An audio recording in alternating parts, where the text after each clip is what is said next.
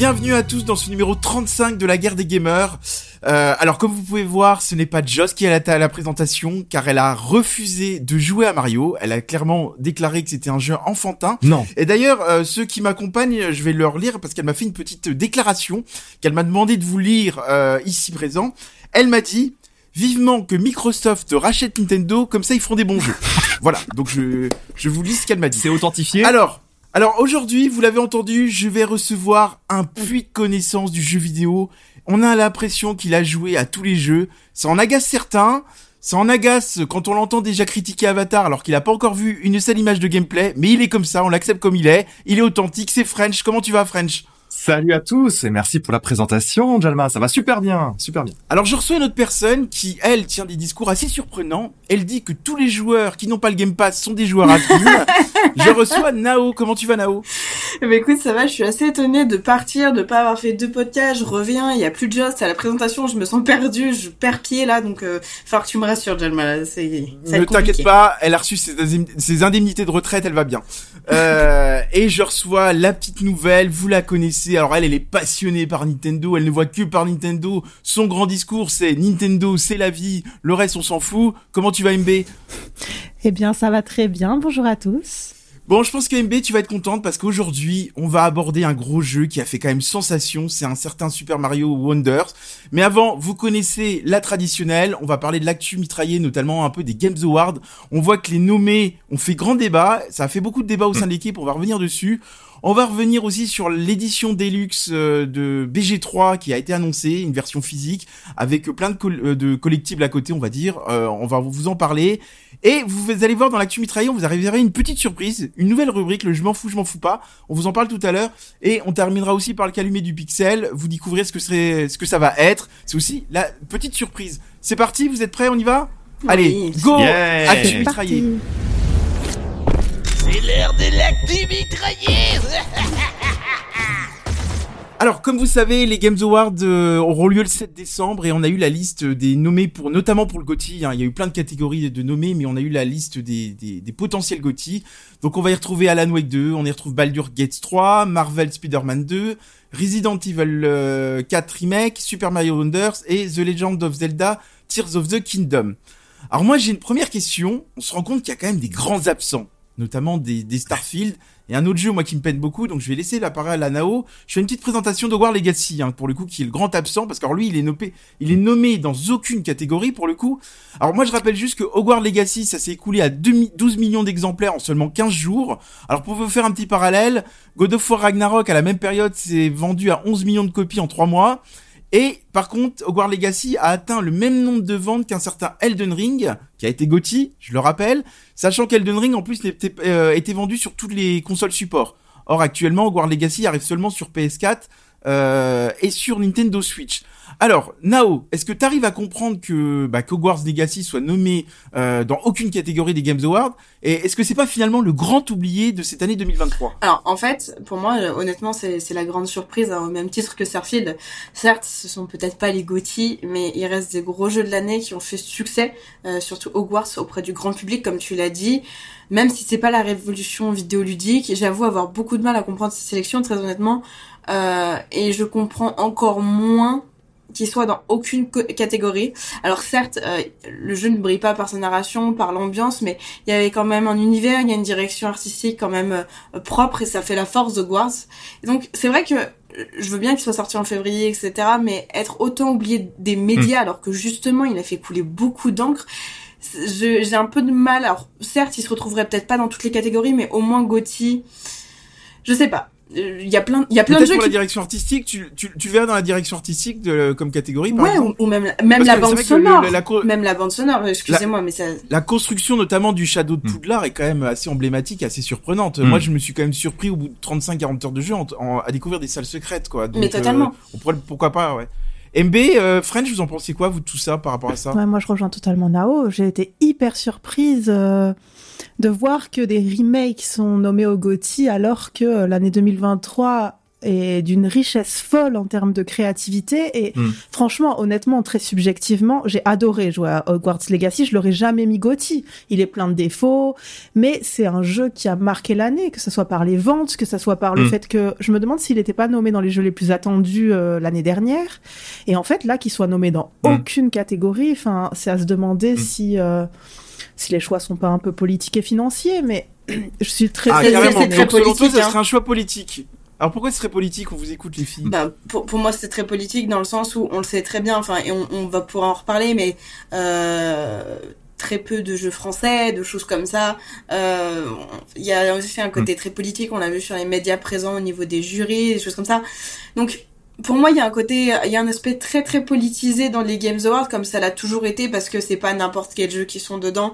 Il y a des jeux, très honnêtement, je- on va en parler, hein, j'ai adoré Mario, etc., mais le mettre au titre de Gotti, ou tu vois, genre comme on l'a dit, Resident Evil Remake, c'est des choses où, en fait, il y, a des- il y, a, il y a des très gros éditeurs derrière. En. French, t'es d'accord avec ce qu'elle vient de dire? Ouais, en partie, mais pas totalement. Euh, je suis, je suis d'accord sur le fait que Hogwarts Legacy, honnêtement, c'est pas normal qu'il ne soit pas représenté. Et je le dis d'autant plus que vous le savez, c'est pas un titre que j'ai aimé cette année. Hein, donc, euh, mais je, je ne comprends pas son absence. Vraiment, ça, c'est un truc, ça m'échappe totalement. Et pour rejoindre un tout petit peu ce que ce que Nao et MB ont dit, euh, effectivement, la sélection des Game Awards, elle est assez opaque. Et c'est ça qui est quand même très embêtant. Après, quant à vouloir attaquer, entre guillemets, comme tu le fais Nao, les remasters ou les remakes, quand ils sont classieux et extrêmement réussis, euh, excuse-moi, ils ont parfaitement leur Ouais, place dans ah, les catégories. MB, une réaction? Ouais, c'est parce que je pensais à, à ce que Nao vient de dire sur euh, les éditeurs. Après, il y a des absents qui ont des gros éditeurs, puisque Hogwarts Legacy, c'est Warner Bros. Games. Euh, Final Fantasy XVI, Hmm. c'est euh, Square Enix. Donc, euh, je pense que c'est plus une question d'affinité d'éditeurs que de taille d'éditeurs. Mais après, voilà, on va pas faire de la diffamation non plus. euh. Alors moi, attendez, j'ai j'ai quand même une question à vous poser. J'ai vu un argument sur Internet. euh, J'aimerais que vous y répondiez. Là, par rapport à Hogwarts Legacy, euh, bon, il y en a beaucoup qui ont mis en avant le nombre de ventes. Moi, ce que je défends, parce que je me dis, un jeu qui se vend, c'est quand même un jeu qui, a- qui plaît, parce que à un moment donné, Hogwarts Legacy reste une nouvelle IP, même s'il y avait effectivement les films, etc. Mais à un moment donné, moi, j'ai vu autour de moi, et je pense que ça a été partout en France et même dans le monde, les gens m'ont parlé autour d'eux de ce jeu-là en disant, bah achète-le, il est vraiment bien, etc. Donc ça a quand même plu au grand public. Faut ra- rappeler que nous, on est quand même une sphère fermée. Alors beaucoup ont dit, oui, mais on va pas sélectionner un jeu sur le nombre de ventes parce que dans ces cas-là, on aurait FIFA chaque année ou on aurait euh, Call of Duty chaque année nommé. Vous répondez quoi à ça, vous, Par exemple? Euh, je- j'en réponds que c'est un point de vue, les ventes, c'est pas ça qui fait euh, qui fait une sélection. Sinon, tu aurais aussi Call of, euh, comme tu l'as dit, qui sera en permanence, qui trusterait ses meilleures places. Moi, je me suis fait une autre réflexion pour essayer de comprendre en tout cas cette absence. Je me suis dit quel a été l'accueil dans la presse. Et l'accueil dans la presse, de mémoire, j'ai pas le métacritique en tête, mais de mémoire, Hogwarts Legacy, c'était quand même un tout petit peu mitigé. Bon, mais un tout petit peu mitigé. Ceci dit, ça ne tient même pas comme argument parce que Final Fantasy XVI a aussi été accueilli, accueilli un petit peu sèchement et lui figure, il est nommé dans différentes catégories. Donc c'est vrai que je comprends pas. Bah en fait, en fait, en fait, en fait, c'est c'est hyper, euh, c'est hyper complexe. Et là, très honnêtement, je vais voir qu'une chose, c'est que ça va beaucoup jouer entre Alan Wake et Spider-Man qui sont nommés, on va dire, dans pas mal de catégories quand même.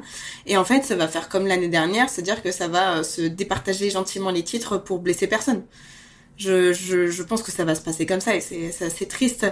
Euh, Bah, après, euh, mais- on va on va se rappeler. Moi, j'ai eu le sentiment l'année dernière qu'ils ont eu du mal à assumer qu'Elden Ring soit Gotti. Et souvenez-vous, toutes les autres récompenses quasiment étaient réservées à God of à God of War Ragnarok. Est-ce que vous pensez pas qu'ils vont faire une sorte de compensation cette année? Bien sûr, bien sûr. Sûrement. Après, enfin, tout à l'heure, tu disais que nous, on est niche parce qu'on s'intéresse euh, à l'envers du décor et à toutes les sorties. Mais je pense que tous les gens qui s'intéressent aux Games Awards sont comme nous. Enfin, si tu vas demander à des casus euh, quels ont été les derniers GOTY, je suis pas sûre que les gens ils sachent te répondre, sauf si vraiment il y a eu un gros sticker ça posé sur leur jeu et qu'ils l'ont acheté après les GOTY. Non, c'est sûr. Ouais. Après, il y, a- il y a un euh, truc à se dire, c'est que Hogwarts, c'est un jeu qui a été fait pour justement le, le grand public. Euh, et il y a très peu de personnes, au final, le- comme tu dis, le joueur casu, qui des fois, des fois, il y en a même pas qui savent ce que c'est que les Games Awards. Et il y a un truc que Ouais, je ça. rappelle beaucoup, mais, mais c'est encore plus le cas au niveau des récompenses françaises. C'est que quand un jeu est nommé, bon, c'est très bien pour le studio, mais c'est une grosse vitrine. Et c'est une grosse vitrine surtout euh, pour euh, la suite. Euh, sur l'instant T, il n'y a pas de, euh, enfin ça, ça va rien changer en fait au jeu. C'est plus pour le plus tard euh, quand ils Mm. vont sortir en disant Mm. oui, l'éditeur, il a fait ça, il a sorti tant de GOTY, etc. Et on voit que Sony, Sony ne lâchera pas le morceau. Il a quand même eu beaucoup de jeux d'exclusivité qui ont été, euh, qui ont été GOTY par le passé, God of War, The Last of Us, etc. Donc En fait, il y a ce truc où le grand public, au final, à quel point ça va l'impacter euh, en Europe, je pense pas que ce soit beaucoup le cas, tu vois. Et euh, à voir ce que ça donnera aux États-Unis, mais il y a vraiment ce truc de vitrine. J'ai un trophée, mais ça se ressent plus dans l'industrie qu'auprès des, des consommateurs. Bon, moi, on va, on va passer à un autre sujet. Je vais interroger French là-dessus. Moi, est-ce que French, je trouve pas que c'est quand même scandaleux qu'on voit qu'un remake, t'en as parlé, Resident Evil, soit nommé comme euh, catégorie meilleur de l'année, quoi. Euh, est-ce que pour toi, c'est pas un frein à l'innovation auprès des, des, des, autres studios pour le coup? Parce que c'est vrai qu'on se dit, bon bah les gars, euh, je fais un remake, en plus je vais peut-être avoir la récompense Gotti, je m'emmerde pas trop finalement, quoi. je, je rafraîchis le gameplay, je rafraîchis le, le level design, mais j'ai déjà mon histoire tout cuite et puis c'est réglé, quoi. Hein. Oui, mais tu, le sais bien, Jalma, un jeu vidéo, ce n'est pas qu'une histoire, c'est aussi d'autres choses, d'autres éléments. Non, je vais te dire, le, le vrai scandale pour moi, c'est que Dead Space euh, soit nommé qu'une seule fois dans le Best Audio Design hein, uniquement. Voilà, Dead Space qui est également un remake sorti en début d'année, hein, fin janvier. Mais euh, pour te répondre sur Resident Evil, non, pour moi c'est pas c'est pas une surprise de le trouver dans les meilleurs jeux de l'année, même si je sais bah, que il prend quand même la place d'un Starfield qui a énormément travaillé, qui, arrive avec une nouvelle IP, qui a travaillé depuis 10 ans sur le jeu. Ouais, mais alors, euh... alors euh, je vais pas débattre des, de l'aspect politique et des petites histoires derrière des Game des Game Awards, des sélections comme euh, Nao l'a très très bien mentionné. Mais bon, moi, si tu me demandes si je suis choqué que Resident Evil 4 soit présent parmi les meilleurs jeux de l'année, non, je te réponds absolument pas, parce qu'effectivement, certes, il reprend l'histoire, l'histoire qu'on connaissait de Resident Evil 4 d'origine. Maintenant, le level design a été revu, le game design a été largement revu, tout en gardant également ce côté vintage qui plaît tellement aux fans. Et encore, en l'état actuel, aujourd'hui, ça reste le un TPS action horreur euh, absolument magistral. Et ça, c'est important. Parce que ton remake... magistral, je pense que tu t'envoles un peu et tu t'emportes un peu ce mot. Parce que pour avoir testé le jeu, je trouve pas que le gameplay est si incroyable que ça, quoi, pour le coup. Bah, tu t'en connais beaucoup des TPS de cette qualité-là sur les 20 dernières années non, mais moi je trouve que bah, on en avait déjà. Je, je renverrai sur notre podcast parce qu'on avait podcasté Resident Evil. Je trouve que c'est un gameplay qui est quand même vieillot. Je trouve que le personnage a du mal à se déplacer. Il a beaucoup de mal à réagir, notamment au combat sur au corps à corps. On avait déjà discuté dans le podcast. On va pas refaire le débat là. Mais moi je suis désolé. Euh, J'ai peur que justement, comme tu dis, il y a, déjà ils avaient le scénario. Moi, je, pourquoi ils ont pas au Games Award créé une catégorie remake? Non. Du coup, t'aurais pu retrouver Dispel. Déjà d'une, ça aurait pu être intéressant. Et puis de deux, moi j'ai peur que tout le, tous les studios aillent là-dedans maintenant et qu'on ça soit vraiment un frein à l'innovation et qu'on ait plus de scénario inédit. Nao, tu me rejoins là-dessus ou pas Ouais, mais là, en fait, où moi, ça me fait encore plus tiquer, c'est que pour rappel, Resident Evil 4 Remake, il me semble qu'il a été GOTY en 2005. Donc ça veut dire représenter au Games Award un jeu qui, qui, a, qui a eu un remake et c'est là où ça me pose souci, c'est-à-dire qu'admettons que ce soit lui qui, qui gagne. en fait, on va être là en mode hmm, ouais, en fait, les remakes, s'ils sont bien faits des jeux qui ont marché par la suite, on va pouvoir en refaire. Et, euh, et en fait, il y a aussi cette mesure de te dire, euh, certes, c'est un bon remake, il fait bien les choses, il l'a bien retravaillé, comme Dead Space, comme tu l'as dit, etc. Mais dans quelle mesure est-ce qu'il est plus légitime qu'une nouvelle IP avec une nouvelle licence, ou même la suite d'une licence qui part de zéro, et qui, part de zéro en plus, parce que là finalement il part déjà sur des bases. French, qu'est-ce que tu réponds à ça? Eh ben, je, je, te réponds simplement que si s'il ne servait, et je te réponds également à toi, Jalma, s'il ne servait qu'à reprendre les vieilles gloires du jeu vidéo et de les réadapter à la sauce 2023 pour se retrouver dans ces cérémonies, eh ben, allons-y. Reprenons, reprenons éventuellement le premier Zelda et faisons, faisons-en une version de 2023. Ce que je veux dire par là, c'est que si tu reprends ta vieille gloire des années 80 et que tu la ressors telle qu'elle aujourd'hui, c'est pas ça qui va la justifier le fait qu'elle aura une, une qu'elle sera présente dans ce genre de catégorie. Il faut, il faut quand même se mettre dans la tête que certes tu reprends certains éléments, mais qu'il faut retravailler totalement son jeu pour espérer figurer. Bien sûr, ça, je, je, sais très bien que ça, ça, ça demande de tout retravailler. Là où je me permets de lui répondre, ne nous fais pas dire ce qu'on n'a pas dit. On n'a pas dit qu'il y avait aucun travail dessus. Moi d'ailleurs, je, je, défends quand même une idée que tu ne défends pas ici. Et là, pour le coup, je trouve ça scandaleux. Moi, pourquoi pas des remakes, mais pourquoi pas quand on a, quand ils proposent des remakes, on n'aurait pas des chapitres inédits en plus on pourrait le, en avoir. Ça n'a pas été le cas dans Resident Evil 4 et c'est pas souvent le cas dans les remakes. Ça arrive, mais je te parle de plusieurs chapitres. Il pourrait très bien. Et là, on se dirait, bah tiens, on réconcilie les fans, on, vous propose un nouveau jeu, ça permet aux nouveaux joueurs de découvrir. Et en plus, on vous propose plusieurs chapitres inédits. Bah, il pourrait très bien faire ça. Bah, c'est comme ils ont fait avec euh, Mario 3D World. C'était pas un remake, c'était un mm. portage, mais ils ont ajouté un chapitre en plus. Euh... French, je sens que tu vas encore intervenir parce que lui, alors c'est le grand défenseur des remakes. Hein. Je me demande s'il va pas ouvrir un parti politique de défense des remakes à force. Pas, pas, plus, pas plus que ça. Hein. Un certain Silent Hill 2, je l'attends, mais avec beaucoup de peur, par exemple. Mais euh, non, mais pour te répondre sur le frein à, les, à le, c'était quoi le frein Le frein à l'évolution, le frein à l'innovation? Le frein à l'innovation, moi, je, je, je, suis persuadé que c'est que c'est complètement faux de penser ça. Nintendo. Scénaristiquement. Hein. Ouais, mais. Mais bien sûr, mais je, vais répondre à ta question de manière un peu plus. Ouais, alors, il va, alors je vous fais déjà le débat classique. Alors on va, allez, on va les regarder du côté de chez Nintendo qui reprend toutes bah, ses bien ans, mais mais, mais c'est normal. On a préparé l'émission, on a préparé l'émission là-dessus, mais Nintendo c'est le champion des photocopies. Et en revanche, Nintendo est quand même sorti deux jeux majeurs cette année. Alors est-ce que c'est un frein? Non, mais je vais faire l'avocat du diable. Je vais faire l'avocat du diable. Moi, je travaille chez Microsoft. Cette année, je te sors quand même euh, hi Rush, etc. Et je te sors Starfield. Euh, bon, alors hi Rush a été nommé, mais moi, je réagis comment? Je me dis, bah attends, je, pourquoi je me ferais chier à faire des nouvelles IP Bon, euh, moi, à la limite, je vois que les remakes, ça marche bien. Bah, comme j'ai racheté plein de studios, je vais faire plein de remakes et tout le monde va être content. Moi, je suis Microsoft, je prends cette position-là d'un coup. Ouais, mais attends. Bah, attends, entendons-nous, entendons-nous bien hein. là-dessus. Entendons-nous bien là-dessus. Moi, j'aurais beaucoup aimé que Starfield et Hogwarts Legacy soient présents dans ce type de catégorie. Hein. Je suis pas en train de te dire que Resident Evil 4 est forcément le titre absolument à défendre là-dedans. Il se trouve qu'ils ont fait ce choix. Ce choix, est-ce qu'il est choquant? Est-ce que c'est un frein à l'innovation? Ma réponse, elle est clairement non. Bien sûr que non. Bon, de toute façon, on va le voir. C'est qu'en plus, les Games Awards, c'est quand même fait de beaucoup d'aberrations, surtout cette année 2023. Je trouve qu'en termes d'aberrations, on a été au, sommet là pour le coup. On va, on se demande quand même si on va les suivre. Euh, moi, je vous pose une question. Est-ce que vous ne trouvez pas étonnant la nomination de FF16 Alors c'est drôle, hein, dans la catégorie RPG quand même. Alors ça m'a fait rire de voir ça personnellement parce que j'ai dit, j'ai dit quand même dans le podcast, hein, on l'avait analysé, que justement je ne voyais pas en quoi il avait des, des, des, des des, trucs de RPG, on va dire, des, sensations RPG. Euh, et je trouvais même qu'un God of War Ragnarok était plus RPG qu'un FF16. MB, est-ce que tu veux répondre à ça? Bah oui, puisque moi j'étais pas là euh, lors du podcast euh, sur FF16, mais je vous ai écouté et moi FF16 c'est ma déception de cette année 2023 parce que c'est un jeu que j'attendais très très fort. Alors je suis pas du tout une aficionados des des Final Fantasy, mais euh, je sais pas, le, les trailers de ce jeu m'avaient happé. Et en fait en le découvrant, j'étais là mais c'est une blague. Et, euh, et j'ai trouvé que c'était même pas un bon jeu d'action, donc c'est ni un bon RPG ni un bon jeu d'action. Et il n'a vraiment quasiment rien de RPG. Donc, s'il avait été nommé dans Action Game, ok, pourquoi pas. Après, les goûts et les couleurs, heureusement que tout le monde aime des jeux différents.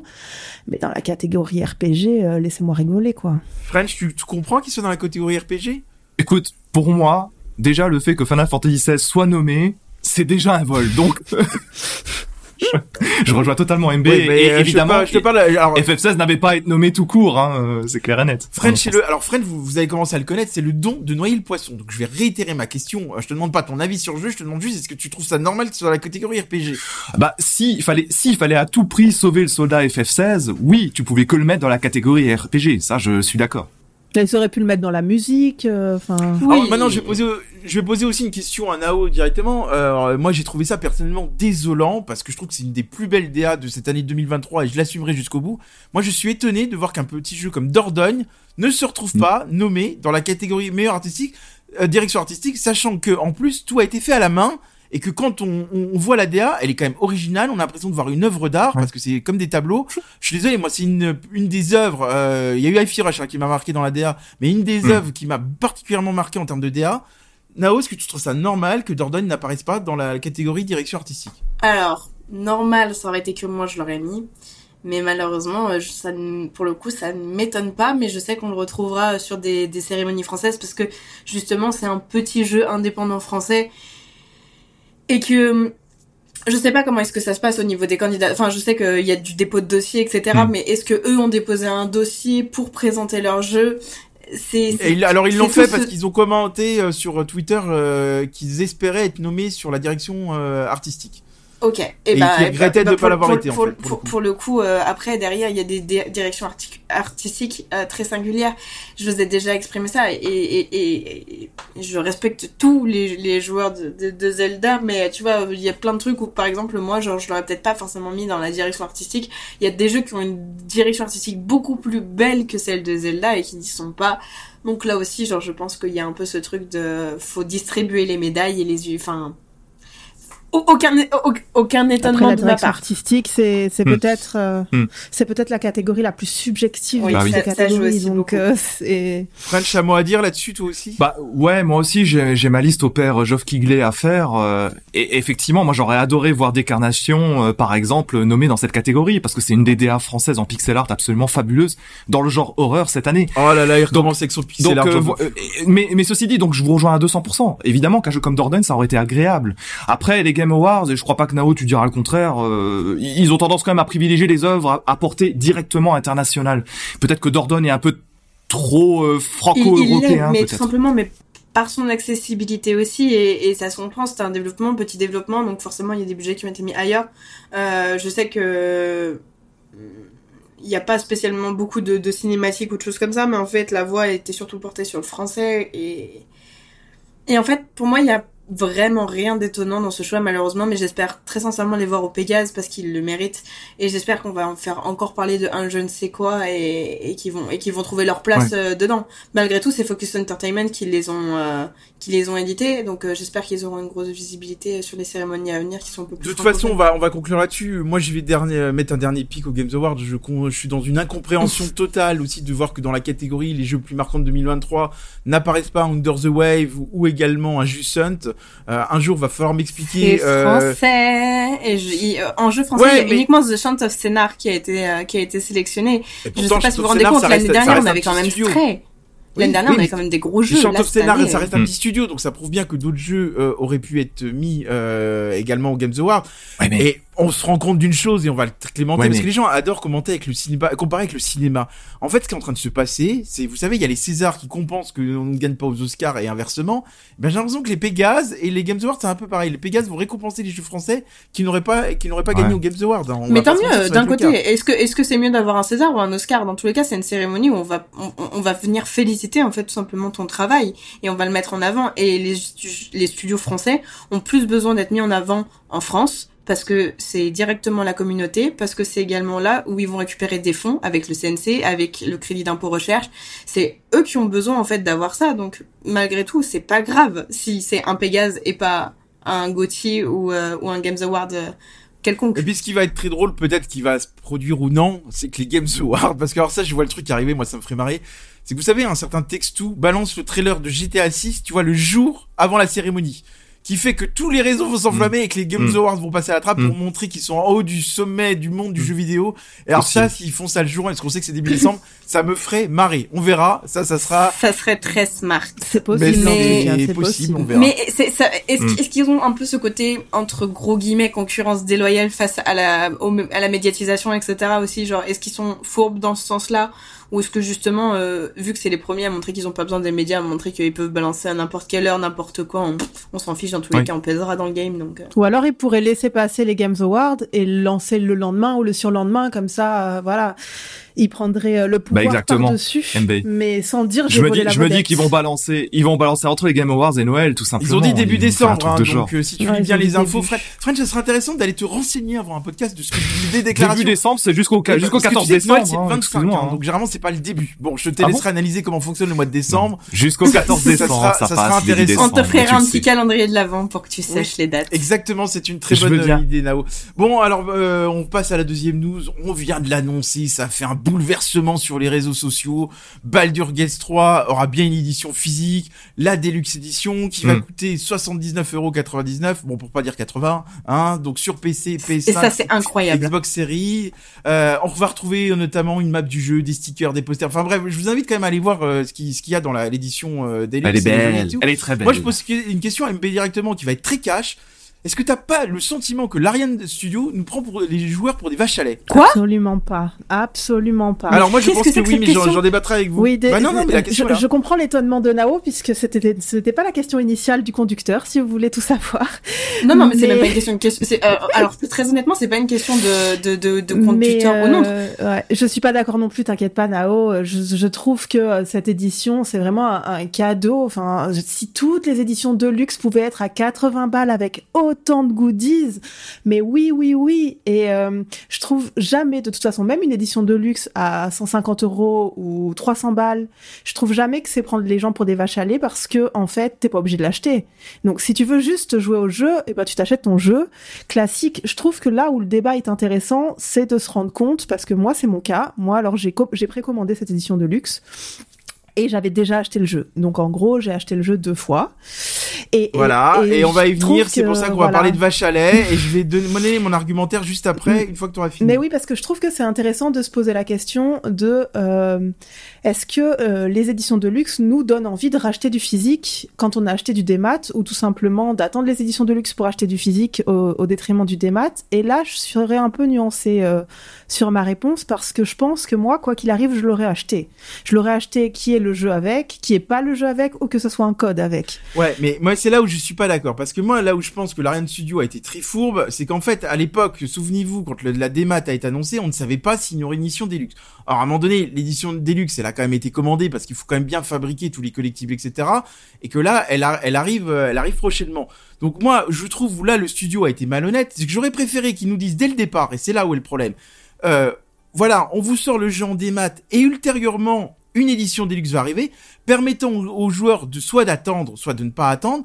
Or là, il y a des joueurs, je suis désolé, qui se retrouvent piégés, qui vont du coup acheter le jeu deux fois, qui vont acheter le jeu en démat et qui vont racheter l'édition. Après, Donc ils se retrouvent quand même avec deux clés, quoi. Tu vois, et là, ça quand me même que quand le jeu est sorti, déjà, ils l'ont sorti en avance, un peu entre guillemets, en grosse urgence pour contrer la sortie PC Ils auraient de, pu, ah non, ils, Starfield. ils savaient, ils savaient très bien qu'il y avait il y une version physique qui était en préparation. euh, ils pouvaient pas le sortir tout de suite sur Xbox à cause de la série S, qu'ils savaient pas gérer. Ils savaient très bien qu'il y avait une version physique qui allait Non, être en mais- préparation. Ouais, mais Non, c'est Pourquoi ils dur de- pas de pas- sortir tous les. Non, non, quoi. alors déjà, premièrement, tu vas arrêter euh, de jouer à des jeux Ubisoft pour appeler ça des collectibles. déjà, d'entrée pour commencer. Et deuxièmement, en fait, moi, je ne vois pas quel est le souci, très, enfin, très sincèrement. Tu payes. De racheter le jeu une deuxième fois, c'est ça qui me gêne. Mais tu rachètes le jeu, euh, excuse-moi, tu achètes un jeu normal, lambda, sans rien, juste ta jaquette, t'en as pour 80 euros. Là, pour 80 euros, tu l'as dit, tu vas avoir, euh, il me semble, t'as de la, des, hum, de la musique, je sais plus ce que t'as, il me semble que t'as des Ouais, CD t'as de ou la des, CD de la BO. t'as une carte, t'as des stickers. Franchement, excuse-moi, mais pour 80 euros, ça ne me choque pas. Et au pire, même si Non tu mais veux là pas vous allez sur le prix, moi je vous parle d'avoir deux clés quoi. Même si tu veux pas le jeu, tu sais quoi, tu le revends ton édition physique. On s'en fiche, elle se vendra forcément. Le marché euh, du physique euh, d'occasion, il est plein à craquer. Donc moi, je suis pas inquiète vraiment là-dessus. Moi, ce que je, moi, ce que justement je remarque, c'est que ils sont capables de nous sortir des éditions de luxe à seulement 80 euros. Et ça, c'est beau parce que maintenant, je suis désolée, genre même la version de luxe que j'ai payée de Hogwarts Legacy, elle était pratiquement à ce prix-là. Tout ça pour avoir trois capes et un chapeau euh, et pour l'avoir deux jours en avance. On est Je vais laisser la d'accord. parole, je vais laisser la parole à French juste intervenir. Non, finalement, ils vendent l'édition de luxe à 160 balles parce que comme t'as déjà acheté ton jeu à 80 euros en démat, tu le rachètes une deuxième fois, ça fait bien 160. Je vous laisserai faire les calculs chez vous. French, une intervention. Écoute, j'ai envie de te rejoindre, Jalma, parce que là, j'entends beaucoup de levées de boucliers, donc j'ai envie de te suivre. Oh, envie- arrête, de, arrête de le suivre juste parce que t'as de la peine pour lui. et, et j'adore Baldur's Gate 3 au passage. Mais euh, non, j'ai envie de te suivre pour une raison très simple, c'est qu'effectivement c'est un jeu, on, on oublie un petit peu vite que c'est un jeu, quand bien même il soit formidable, qui a été annoncé strictement en démat, pas en physique. Point. Comme Alan Wake 2 au passage. Et donc, quelque part, même si t'es un studio indé, un gros studio indé pour l'Ariane, et que tu annonces dans un deuxième temps, aussi proche des fêtes, ta version Et physique, il y a quelque chose, il y a quelque chose qui m'embête au niveau de la stratégie. Voilà, il y a vraiment quelque chose qui m'embête. Il y a quand même un petit côté, les gars, sur le fait qu'ils étaient pas sûrs de leur succès, et là, de sortir une édition de Non mais attends, l'édition physique, elle a été commandée avant. de rentrer Oui. dans leurs frais. Euh, non, moi, je Non mais suis alors MB, moi je, t'invite quand même à découvrir le monde industriel et comment ça fonctionne. C'est-à-dire que la commande, le temps de faire quand même, parce qu'il faut faire du stock et autres avant de le vendre, c'est que la commande elle est passée il y a des mois. À un moment donné, euh, ils le savaient très bien. Au moment donné, ils ont annoncé qu'il y aurait que du démat, que la Je version physique ils la allaient la commander. été passée il y a des mois. Je pense qu'elle a été vous préparée, mais pas commandée il y a des mois. Mais attendez, tu il y a des, il y a des contrats à passer, il y a des, des choses à fabriquer. Il y a Enfin, quelques semaines. gars, il faut aller Après, mais après, il faut quand même dire les choses aussi, comme vous dites. Pour faire euh, une map et des stickers, des posters, Oui, tu non, mais n'as pas sûr. besoin de commander après- six mois en avance. Comme, comme on le dit aussi, on va on va laisser le bénéfice du doute et tu t'aperçois aussi sur les réseaux que les joueurs font pareil. C'est-à-dire que l'Ariane n'avait pas prémédité, ils l'ont ils l'ont pensé par la suite. Et d'ailleurs, ça s'est déjà vu. Il y a plein de plein de cas Euh, des petits jeux indés. On parle de petits jeux indés comme Celeste, The Binding of Isaac, il me semble, sont sortis bien plus tard en version physique. Under the Waves? Under, euh, ouais, Under the Wave, euh, c'est- euh, c'était pas dispo en physique. Cuphead. Tunic, euh, The... En fait, il y en a plein. Le truc, c'est que quand t'es un studio indé, quand t'es un studio indépendant, tu ne peux pas te permettre de faire Hmm. des dépenses qui sont pas. trop excessives. Donc en fait, tu vas lancer et au final, s'il y a eu un carton plein, ils vont se dire, ok, bah en fait là, on a les fonds pour pouvoir toucher un autre public, mais ça, enfin, en aucun cas, ils mettent le couteau sous la gorge pour pouvoir acheter Oui. une édition Ouais, physique derrière. Tu vois, comme elle l'a dit MBS, tu veux pas acheter la version collector, tu l'achètes pas. Et t'inquiète pas que t'as des gens qui vont acheter le jeu qui n'auront rien à faire gardent la Bien sûr. l'édition Mais là, on collector et reconnaît qu'ils la revendront plus tard. Ouais, mais commercialement, tu sais que c'est une bonne idée de leur part aussi. Sauf que Bien le jeu va être vendu deux Mais fois. c'est pas pas pour forcément autant deux qu'ils fois. nous prennent pour des vaches à lait. C'est pas parce que c'est une bonne idée commerciale qu'ils prennent les gens pour des cons. Enfin, pas, pas forcément deux fois aussi, hein, parce que je rejoins aussi ce que un peu ce que MB disait. Euh, moi, à titre perso, j'hésite à me reprendre cette version physique collector, alors que je dispose de la version PC en accès à anticipé, donc avant le mois d'août cette année. Mais euh, pour autant, j'ai pas le couteau sous la gorge. Je suis pas obligé de, de l'acheter cette version.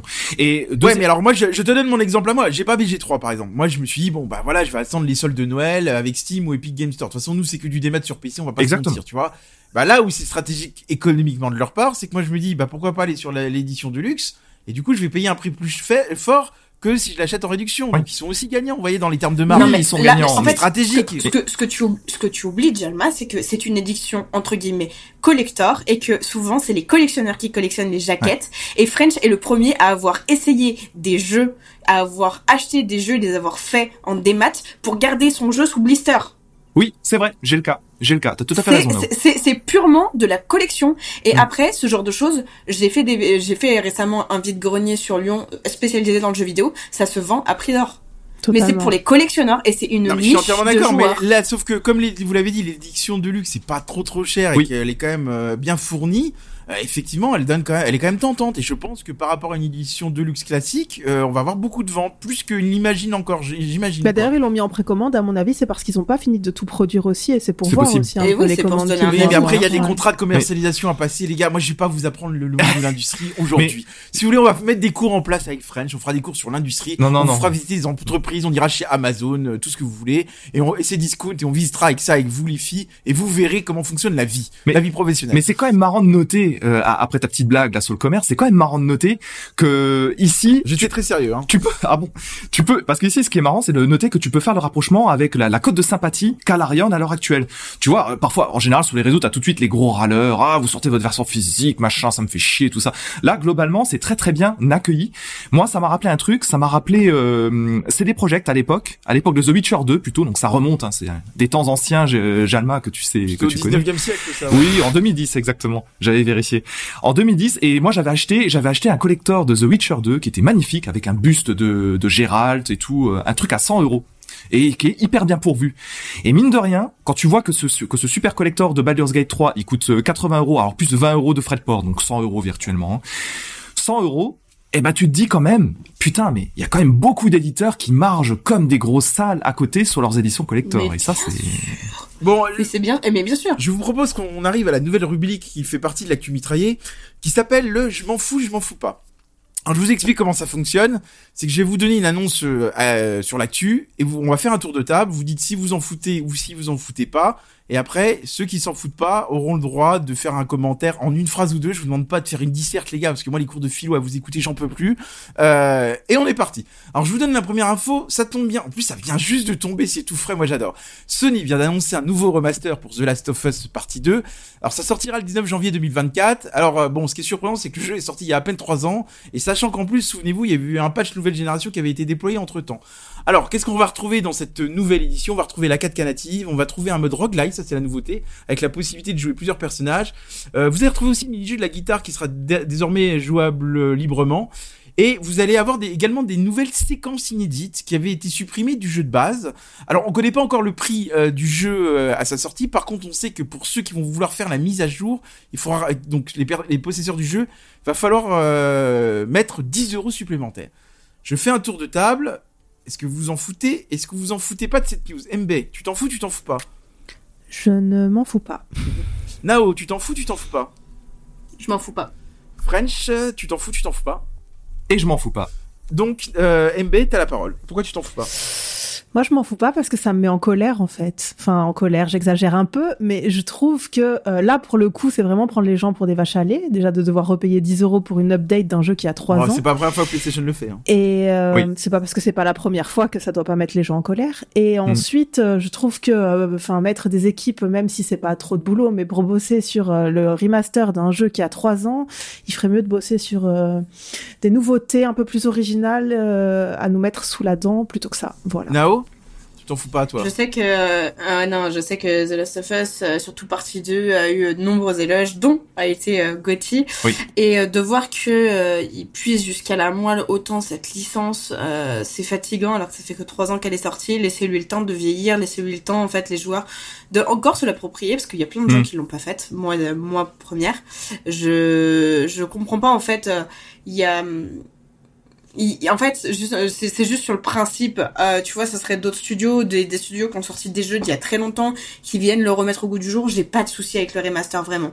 C'est juste sur le, le principe de, euh, euh, en fait, euh, Naughty Dog qui n'a pas sorti de nouvelles EP, mais qui sort euh, remaster sur remaster. Rappelons. Ça devait durer une ans, fois, il y a eu Jalma, trois c'est ça Ouais, remasters. non, mais écoute, euh, elle est encore dans une dissertation, donc elle va, elle va se calmer. Non, pour mais, ça, juste, juste, je trouve ça aberrant. Voilà, merci. Tu vois, c'est plus clair, tu vois, quand tu dis c'est aberrant. French, Je m'en fous pas et peut-être pour une raison assez originale et je vais suivre un peu mes, mes consoeurs. Euh, je trouve ça inquiétant.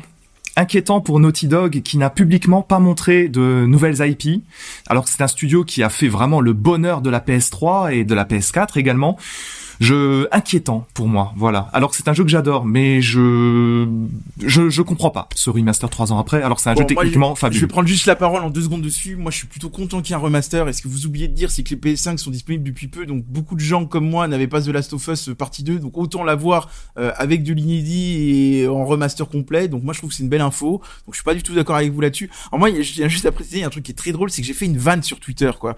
Euh, les gens n'ont pas compris. J'ai dit, bah, c'est bien maintenant. Du coup, on connaît déjà le GOTY 2024, comme on a déjà eu des remakes euh, nommés. Pourquoi pas un remaster Et il y a des gens qui m'ont dit, mais rien à voir. Tu vois, on se veut- en... Ah. les gars, je dis juste si vous nous écoutez un jour, c'était une vanne. Hein.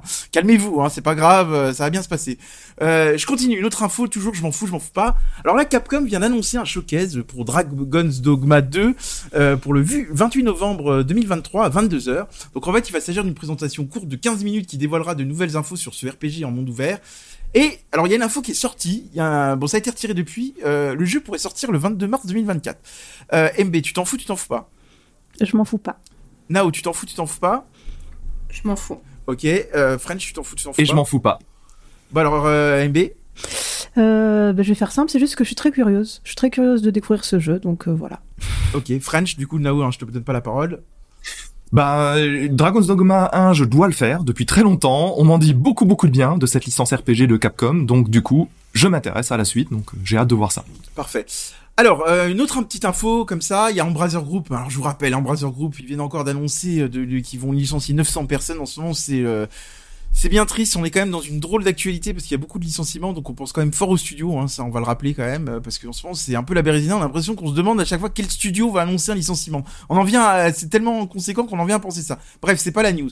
Donc, euh, il y a un journaliste qui lui a posé la question. Il lui a dit, mais vous en êtes tout du coup avec le Star Wars The Old Republic euh, remake, hein, Star Wars KOTOR pour les intimes, un des plus gros Star Wars, on peut se le dire. Et alors le PDG a fait une déclaration surprenante, il a déclaré bah, j'ai remarqué tout, tout ce que je dis devient un titre d'article, donc je ne ferai aucun commentaire. Qu'est-ce que vous pensez de cette déclaration Vous en foutez, vous en foutez pas Ambe? Je m'en fous pas. Nao? Euh, je m'en fous, mais je vais quand même dire vite fait pourquoi. D'accord, euh, bon, c'est pas autorisé, mais tant pis. Et French? Alors, je vais dire je m'en fous pas pour avoir un mot dessus. Ok, MB. Euh, je m'en fous pas parce que moi c'est un jeu que j'attends énormément parce qu'on m'a toujours dit beaucoup de bien de Kotor que j'ai jamais fait et franchement je l'ai acheté là récemment et c'est dur à faire parce qu'il a vieilli. Et euh, mais je suis vraiment pas rassurée par euh, les commentaires du PDG et par l'état du studio actuel donc euh, j'ai peur que malheureusement ce jeu ne voit jamais. Ok. Nao, tu t'en fous, mais on te laisse. Oui, hein, en fait, euh, je ils sont dans une situation tellement catastrophique que euh, forcément euh, il y a du titre putaclic à chaque fois que lui va prendre la parole. Donc en fait, euh, certes la situation est catastrophique, mais il faut aussi laisser les studios faire euh, leur popote en interne et arrêter de transformer tout ce qu'ils disent. French? Bah un petit peu, un petit peu sur la ligne Nao pour le coup. Euh, le studio Embrasseur a racheté énormément de choses, vous le savez sûrement. Euh, c'est une bulle. Ils sont en train d'éclater. Ils sont en train de faire un massacre au niveau licenciement dans le jeu vidéo. Et on a aussi beaucoup de licences qui potentiellement risquent de disparaître à cause de ces rachats qui sont complètement déglingués euh, dans, dans le domaine. Donc voilà, alors j'avais quand même ce petit mot à faire passer sur Embrasseur, ça me ça mérite pas mal les poils.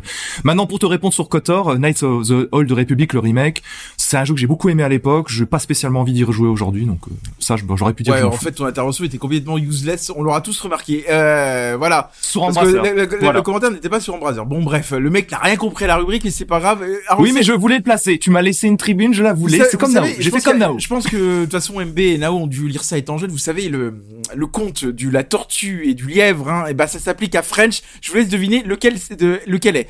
Bon, euh, on continue, on continue, on continue, on continue. Dernière chose. Le 8 novembre, le cofondateur de Rockstar a déclaré nous sommes très heureux de vous annoncer que début décembre, nous publierons le premier trailer du prochain Grand F Auto. D'ailleurs, il a pas dit quel, euh, si ça allait être le numéro 6. C'est très drôle qu'il annonce un remake. Bon, bref, ça c'est, j'en dis pas plus. Oui. Vous en foutez, vous en faites pas de cette info MB. Euh, je m'en fous. Ouais, Nao? Je m'en fous pas. Ok, euh, French? Et je m'en fous. Moi, je m'en fous aussi, donc on va juste laisser parler Nao. Non, moi je suis très contente parce que bah vous savez que euh, du coup Rockstar sont à l'effigie de mon jeu de cœur et de toute ma vie. Donc en fait j'ai très hâte de voir ce qu'ils vont faire pour la suite. Ouais, euh, le mec il a juste annoncé un trailer, euh, diffuse ton trailer bro et c'est bon quoi, on s'en fout. Non mais juste que je suis contente parce que ça avance c'est tout, point. Ouais. Allez, je vous en fais une dernière. Elle était pas sur le conducteur parce qu'elle est, elle est sortie tout à l'heure. L'info, ça c'est pour moi, c'est coup de cœur. Warner Bros a voulu rassurer les joueurs parce que vous savez Warner Bros a déclaré il y a peu de temps on va faire que des jeux services et ça, va marcher et tout. Et ils ont voulu nous rassurer sur un jeu qui, est attendu par certains joueurs, Wonder Woman. Et ils ont dit que ça allait être un jeu solo en monde ouvert et qu'il n'y aurait pas de présence de, de jeux services. Alors je tiens à rappeler parce que c'est intéressant, c'est que ça va être c'est développé par le studio Monolith. Alors je vous rappelle le studio Monolith, c'est ceux qui ont développé euh, les deux Seigneurs Anneaux, l'ombre du Mordor. J'ai plus le deuxième titre en tête. Alors ce qui va être intéressant aussi dans ce jeu, c'est qu'on va retrouver euh, le système Nemesis qui était dans le, les précédents Seigneurs Anneaux, alors qu'on n'a jamais retrouvé dans les autres jeux parce qu'en fait ça a été breveté par Warner Bros. Euh, Est-ce que vous en foutez, vous en foutez pas de cette info de Warner Bros euh, sur Wonder Woman? MB Je m'en fous pas. Nao? Je m'en fous. Euh, French? J'adore Wonder Woman, mais je m'en fous. Bah du, du coup MB. Ah mais moi je suis très très curieuse de découvrir ce jeu. J'avoue que je m'y étais jamais intéressée. Je savais même pas qu'il y avait un jeu de Wonder Woman qui allait sortir. Donc tu m'apprends cette nouvelle. Et donc je suis assez curieuse en fait. Alors juste pour revenir sur le système Nemesis, j'en parle vite fait parce que les gens vont se demander ce que c'est. C'était un peu dans l'ombre du Mordor où en fait ça générait aléatoirement des ennemis et en fait ce qui était très intéressant c'est quand vous en tuez un, notamment vous tuez un chef euh, le chef, euh, un autre sbire prenait sa place en fait. Donc c'est à dire qu'on avait un, toujours un monde évolutif. Euh, et par exemple, quand tu te faisais tuer par un sbire, celui, celui pouvait devenir chef en fait. Hein, il y avait une sorte de, de, de rang militaire euh, et qui avait et Ah, en plus on pouvait ça. potentiellement recruter euh, dans le deuxième jeu, on pouvait recruter des personnages en notre nom. Et en fait, ce système Nemesis va réapparaître dans Wonder Woman. Euh, donc ça, ça va être hyper intéressant. C'était assez inédit. Voilà, on s'arrête là. C'était un peu long sur l'actu. Maintenant, on passe tout de suite au clash du mois.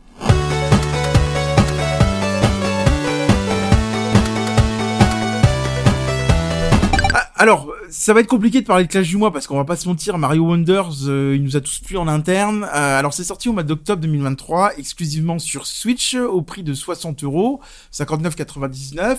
Donc, on va faire la classique euh, euh, scénario, graphisme, gameplay. J'ai pas voulu changer les habitudes des chroniqueurs. Je leur ai proposé, je les sentais perdus. Ils m'ont dit non, on va jamais y arriver pour parler du jeu. Donc, j'ai pas voulu changer les habitudes. Donc, euh, vous savez comment ça devenir vieux les chroniqueurs. Au bout d'un an et demi de GG, t'es déjà à bout. Donc, French commence par le scénario de Mario, qui est un scénario incroyable tellement il se renouvelle dans l'approche. Mais tout à fait, mais c'est vraiment, vraiment accrochez-vous tous parce que c'est la plus grande histoire du jeu vidéo cette année, hein, vraiment, sans mentir. Du coup, si je vous dis Mario, les champignons, les fleurs de feu, les plombiers, bon, vous connaissez tous quoi, hein, je, je vous apprends rien. Oh, quand tu en parles, on dirait que t'es blasé. Ouais, Un un, p- un- un un petit peu peu, comme mais la pourtant il y y a quelques, ouais, un, un petit peu, mais il y a quand même Oh, vous exagérez. Il y, a, il y a quand même quelques nouveautés quand même. Hein. Faut pas être si dur quand même avec eux. Non, dans ce Mario Wonder, bah, on va récupérer euh, tous les personnages que vous connaissez tous par cœur, évidemment. Euh, Mario, Luigi, je me suis noté quoi? Todd, Toadette, bien sûr, Daisy, Peach, Yoshi. Euh... bon, il y en a tellement d'autres, euh, ça me vient plus à l'esprit, mais je pense que vous ne serez pas perdus. Alors, tous les copains de Mario et de la princesse, euh, ils sont tous invités en fait par le prince Florian. Le prince Florian, c'est une, une espèce de petite chenille toute mignonne qui, euh, bah, qui vit dans le royaume des fleurs. C'est le royaume des fleurs que tu aimes tant, je crois, Nao. Oui, c'est le royaume de Ponce. Bah, c'est ça, c'est ça qui est comme inédit dans le scénario, c'est que en- pour une fois, on n'est plus dans le royaume Ah, des et c'est là où ça se renouvelle, c'est qu'on on, on dépasse tous les entendements avec ce scénario. Ah mais totalement, totalement. C'est un royaume qui est à côté du royaume des champignons, hein, Il d'ailleurs. y a quand même une, euh, y a quand même une nouveauté, on peut le dire, c'est que Peach se fait pas capturer. Ouais, j'ai- Non. ah, ça- tu vois ça, ça, ça, je l'avais prévu. C'était, c'était vraiment le rebondissement de ce Mario Wonder, c'est qu'effectivement Peach pour une fois, elle se fait pas enlever par Bowser. Hein, c'est une grosse nouveauté. hein. Alors le prince Florian, qu'est-ce qu'il fait? Alors il va pas euh, faire euh, consommer des champignons à tous les invités. Il va plutôt leur montrer une fleur spéciale. Et cette fleur spéciale, c'est une fleur puissante qui permet de préserver l'harmonie dans tout le royaume. Évidemment, on est chez Nintendo. Hein. Mais Bowser apparaît, et quand Bowser apparaît, bah, le problème c'est que il s'accapare la super fleur et il en fait une fusion de son propre monde avec euh, le château de Florian. Alors tu vois, c'est là que je me vois, tu vois French, il, regarde pas bien les débuts de scénario. Alors c'est pas Bowser qui s'en accapare, c'est la sorcière Koopa qui s'en accapare.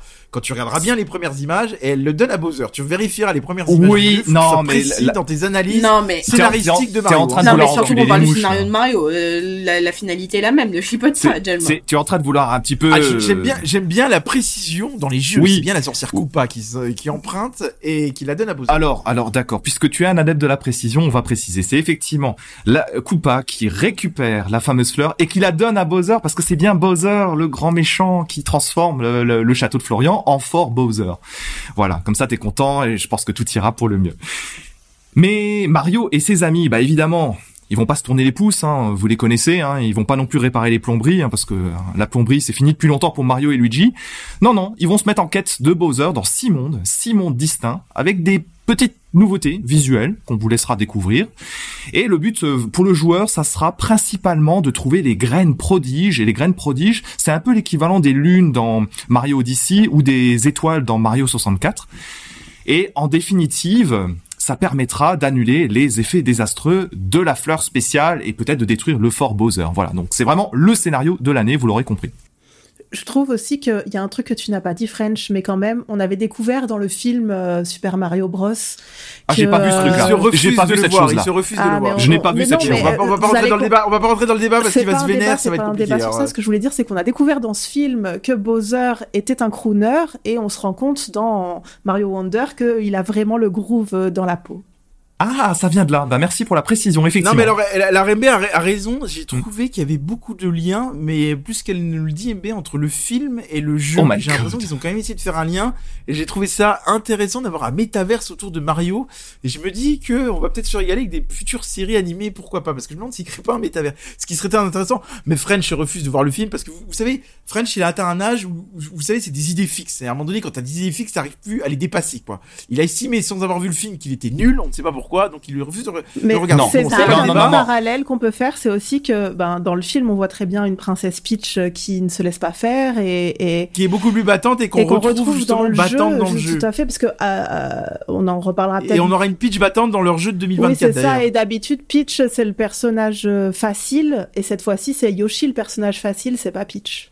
Oh, cool. Alors MB, t'en as pensé quoi toi du scénario? T'as bien aimé? Bah, C'est un classique Nintendo. Euh, euh, Bowser, euh, le grand méchant, et, Mario qui doit aller euh, le détruire pour sauver le royaume. Je veux dire, ça, ça, ça casse pas trop Mario un canard, mais, mais oui, d'ailleurs, moi j'ai fait tout le jeu avec Peach, mais ça marche quoi. C'est, c'est pas révolutionnaire, mais ça marche. Toi, Nao, le scénario, des deux trois mots à dire? Bah, c'est, c'est, un, c'est, un, scénario Mario et, et quand quand je fais le jeu c'est pas pour son scénario c'est juste qu'il vient appuyer en fait le gameplay et, et c'est là où je trouve ça où je trouve ça cool c'est que euh, dans, tu te retrouves petit à petit dans tes objectifs, dans tes petites cinématiques. Moi, je, je, je veux parler que d'une personne dans ce scénario, c'est les fleurs fanfans que je trouve ah absolument incroyables. Et elles sont, sont autant incroyables qu'agaçantes, on va pas se mentir. Quoi. Ouais, c'est marrant. Tu peux les désactiver si tu le souhaites. Je connais, je connais, des joueurs qui les détestent, mais moi j'ai plutôt kiffé aussi. Non, après le scénario, bah, il faut, il faut le dire aux auditeurs, c'est une valeur refuge. En fait, c'est fait de telle manière pour que dans les dix premières secondes, tu identifies tout de suite tous tes motifs, tous tes personnages, tout le visuel, et que tu saches tout de suite dans quoi tu es. Et si on raisonne comme ça, c'est très réussi, Mario Wonder. Très réussi, mais est-ce qu'on vous regrettez pas que le scénario ça soit toujours la même chose, qu'il pourrait pas apporter quelques petites dérivées? Non, ça c'est pas ce qu'on recherche dans un Mario. C'est pas ce que je recherche dans Mario, donc euh, non. Et justement, genre si, euh, enfin, c'est pas un génératif, et je pense que il euh, y, a, y, a, comme tu dis, il y a tout un, un, lore en fait qui est plus présent de Mario et je préfère avoir ce lore là et avoir retrouvé des références de jeu en jeu plutôt que de me taper un, un jeu scénarisé qui n'a pas lieu d'être parce que euh, son gameplay ne, ne s'y prête pas. Bon. C'est ça, et rien que le fait d'être au royaume des fleurs plutôt qu'au royaume des champignons, euh, ça nous a suffi à nous dire oh c'est cool, ça change un ouais, peu. Mais je pense pas que ce sera ta meilleure intervention de cette année 2023, mais on va on va quand même rester là-dessus. Euh, moi je vous propose qu'on passe vite à la DA. De toute façon on va vite passer au gameplay, on va pas se mentir, on va parler vite fait de la DA. Je vais laisser la parole à Nao et puis en fait en gros c'est le cœur du gameplay où il y a pas mal de nouveautés dans cet opus. C'est là qu'on va s'attarder vraiment quoi. Donc je pas Nao et tu me fais une promesse, tu me fais pas un dialogue de ouf. Tu, tu m'en parles rapidement de la DA, t'as kiffé, t'as pas kiffé, est-ce qu'elle se renouvelle ou pas? Il y a de la nouveauté, mais tu me le fais rapide. Ok, très bien. Donc ce Mario, très psychédélique. Euh, c'est un festival de couleurs, l'univers est très bien représenté, des dynamiques, mm. des mondes classiques, on le connaît, euh, désert, fond marin, paysage, prairies. Euh, ils sont présents dans différentes régions et ils ont tous mais une... plaisir à découvrir quand même à chaque et fois. Comprend... Hein et qu'on prend plaisir à découvrir parce qu'ils ont tous une identité visuelle qui est assez distinctive. Et chaque environnement a une influence sur le gameplay mais ça on va pouvoir revenir dessus plus tard. Ça les arrière-plans les arrière-plans c'est très beau une expérience vraiment c'est très harmonieux.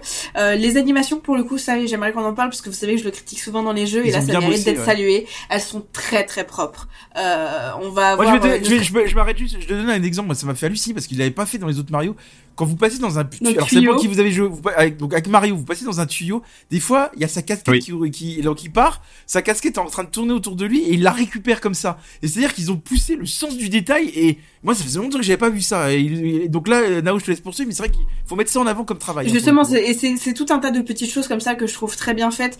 Côté feedback visuel, les VFX sont propres. On comprend chaque situation, on comprend ce qui se passe. Euh, idem pour le son, il vient s'adapter à la situation, au gameplay quand il y a Bowser qui arrive. Euh, si on marche, le son va ralentir. Si on va se transformer, on va avoir de la percussion, etc. Voilà, ça révolutionne bah, pas. Des exemples quand, quand, votre personnage vous l'arrêtez, que vous ne bougez plus, vous en, le son s'arrête. Quand vous recourez, le son redémarre. Et par exemple, quand vous vous transformez en éléphant, vous allez avoir des sons trop bonnes en fait. Et c'est-à-dire que le, le son euh, apporte au level design finalement. Tout est lié.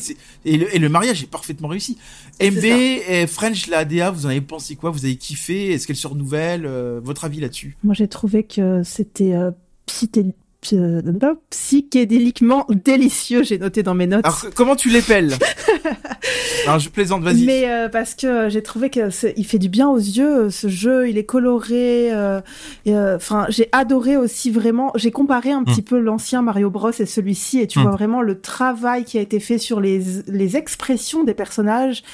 c'est incroyable, surtout quand vous parliez de, quand Mario rentre dans un tuyau. Mais donc moi j'ai joué avec Peach, et quand Peach elle rentre dans un tuyau, c'est rigolo aussi. Mais quand elle est en éléphant, c'est encore plus rigolo. Qu'elle doit pousser ses fesses là pour réussir à rentrer dans un tuyau.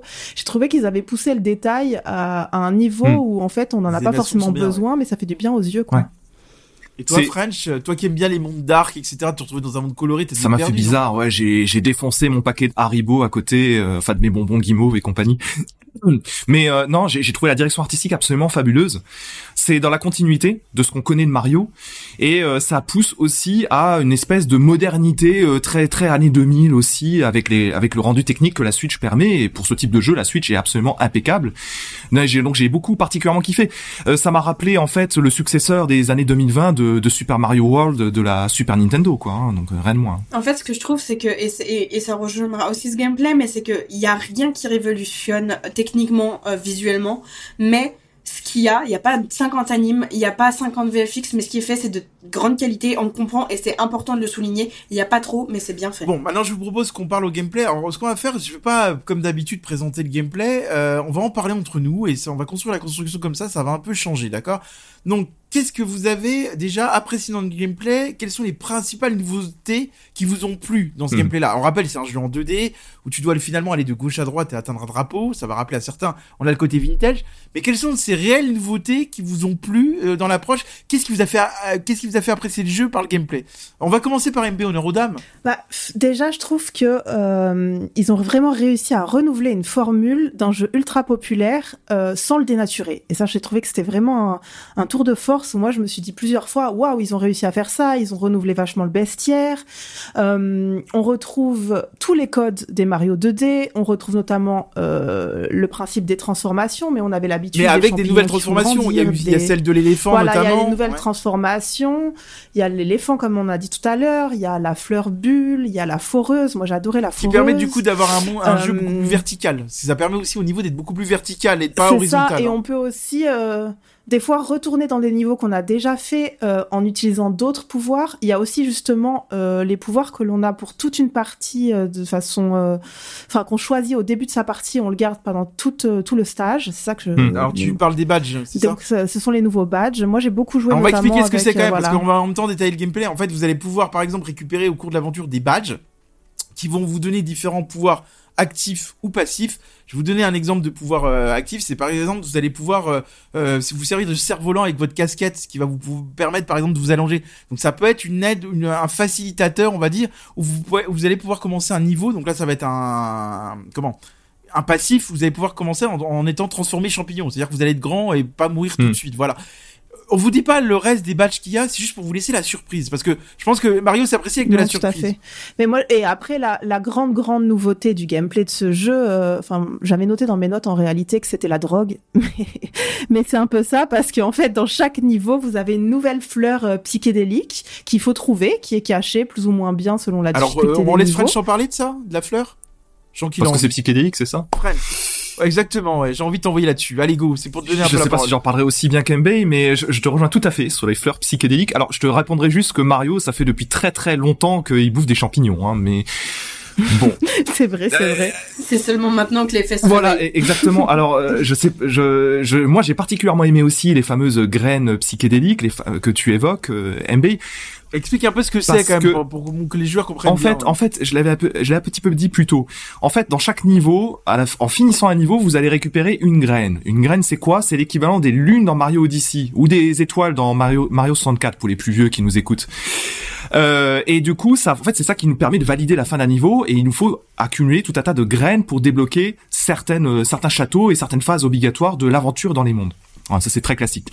Et en fait, il y a toujours une graine en fin de niveau, mais il y a aussi parfois une ou deux graines cachées ou très cachées même dans les niveaux en cours de route quand tu franchis un niveau. Et la fameuse graine psychédélique qu'on trouve en cours de niveau, en général modifie totalement le monde autour de soi, voire modifie même les attributs de son personnage et ça, ça nous permet d'explorer des gameplays totalement différents, surprenants Alors, on va également. quelques exemples. Alors je vais déjà le rectifier parce que c'est bien une fleur psychédélique, c'est pas une graine psychédélique, c'est la graine qu'on se trouve à l'intérieur de la fleur. Je tiens, oui, pardon, j'ai fait la parce qu'en fait à, la fin, à la fin de la fleur psychédélique, on chope la graine et effectivement. Alors en fait, ça, en fait, ça va, moi, je, on va le décrire comme ça. Ça va dire que le monde, on va dire classique que vous avez, va devenir complètement fou. C'est ça, c'est-à-dire que vous passez dans une sorte de, c'est pour ça que je parlais de monde parallèle. Hein. Vous êtes, alors par exemple, vous allez avoir des tuyaux qui vont devenir mobiles. Vous allez avoir notamment à un moment donné, moi je me souviens une, course de rhinocéros où ça devient n'importe quoi parce qu'il faut que vous montiez sur les rhinocéros et ça devient complètement cinglé. Et en fait, vous allez par exemple aussi avoir des, des, étoiles d'invincibilité. Et ce qui est assez surprenant, c'est qu'à chaque niveau, la fleur psychédélique t'apporte vraiment, le monde devient fou, mais à chaque fois avec des grosses grosses nouveautés. Euh, et je trouve que c'est quand même une grosse nouveauté de ce jeu. Et toi, Nao, t'en as pensé quoi de ces fleurs psychédéliques? Est-ce que ça renouvelle vraiment le jeu, toi J'ai été très fan, hein, parce que on voit déjà qu'il y a une évolution, une progression déjà à travers les niveaux en eux-mêmes. Mais c'est vrai que première fois, t'es là, t'es en mode waouh, et en fait, petit à petit, et à chaque fois, t'es en mode sur quel gameplay je vais tomber, en fait? Et justement, il y a une force de renouvellement qui est hyper importante. Hmm. Et, euh, et des fois, t'es là en mode ok, mince. Euh, il y a des fois où genre j'ai fait mes niveaux et j'étais, bah, j'ai fait le niveau complet et je comprends pas, j'ai pas la graine. Qu'est-ce qui se passe? Et hop, tu refais ton niveau, etc. Et en fait, ils, viennent apporter une certaine rejouabilité dans ces niveaux et tu vas y jouer d'une manière tout à fait différente. Et, euh, justement, j'étais en mode, waouh, c'est fou parce qu'à chaque, nouveau truc, t'es émerveillé et ce, truc te tient en haleine petit à petit tout au long de ton aventure et c'est là où je trouve qu'ils sont très bien très forts et très bien renouvelés c'est parce qu'à l'époque quand j'y jouais sur euh, Nintendo sur euh, sur Nintendo DS quand j'y jouais sur Wii ou autre il y avait plus ce truc. C'était différent. C'était juste tu passes de monde en monde. MB et ensuite French MB. Oui, je trouve que, enfin, c'est vraiment une lettre d'amour au, level design en fait, parce que euh, ils ont vraiment réussi à chaque niveau, comme vous le dites si bien, c'est une nouveauté. On ne sait pas du tout à quoi s'attendre. Souvent, la fleur transforme le niveau d'une façon dont, enfin, vraiment très originale et qui n'est pas du tout mise en avant quand tu commences le niveau. Euh, il y a aussi, enfin, quand il y a des changements de gravité, on a l'impression des fois de retomber dans des vieux Mario. Ça, j'ai trouvé ça très sympa. Bah, c'est ça, il faut, il faut une alliance entre le vintage et le, modernisme. C'est ça qui est, quand même très fort. Il y a aussi un gros clin d'œil à Kirby euh, parce qu'il y a des niveaux de transformation qui m'ont fait penser au dernier euh, Kirby et le monde oublié. Et, et c'est vraiment à chaque niveau, tu te dis oh trop chouette. Je trouve que ce jeu donne le smile en fait, vraiment. French? Ouais, c'est marrant le truc des transformations que tu disais parce que dans Mario Odyssey, tu pouvais aussi prendre possession de certains ennemis avec la casquette, ce qui était aussi assez assez rigolo. Donc quelque part, il récupère un concept d'une autre manière. Mais euh, non, non, mais pour pour ajouter aussi quelques quelques éléments euh, que Nao a très très bien dit, euh, j'ai adoré moi l'accumulation de micro gameplay, c'est-à-dire à chaque fois que tu chopes la fameuse fleur psychédélique, que tu arrives à accéder en fait à d'autres sessions, d'autres phases de gameplay Ça, c'est c'est extrêmement riche et extrêmement intéressant.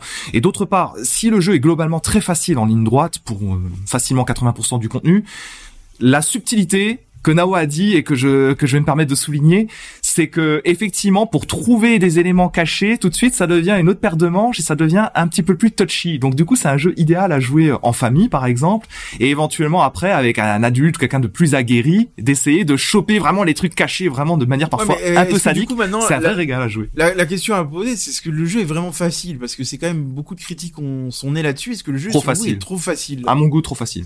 En fait, il faut que ça reste un jeu qui soit accessible à tout public et ils ont su l'adapter euh, très honnêtement. Euh, oui, tu peux faire ton jeu en, one shot si tu es plus jeune, mais euh, enfin, j'ai passé des soirées à râler parce que du coup moi je l'ai fait en je l'ai fait en multi, je l'ai fait en duo. Euh, j'ai passé des soirées à rager sur euh, des jeux de rythme, à chercher. Enfin, il y a des fois où, je, où justement, genre, j'étais là. Imaginez-vous, vu que maintenant il y a plus euh, cette notion de timer, etc., de scoring comme il y avait à l'époque, je me suis revue Ouais. faire des marches arrière dans mon niveau parce que je n'arrivais Ouais. pas Ouais, à il, faut, trouver. il faut quand même souligner ce qu'a dit Nao, c'est important. C'est vrai que par exemple, il y a un truc qui est surprenant, c'est que le timer a disparu. C'est-à-dire qu'il n'y a Ouais. plus un temps maintenant déterminé pour finir le niveau, alors que dans les présents opus, ça apparaissait.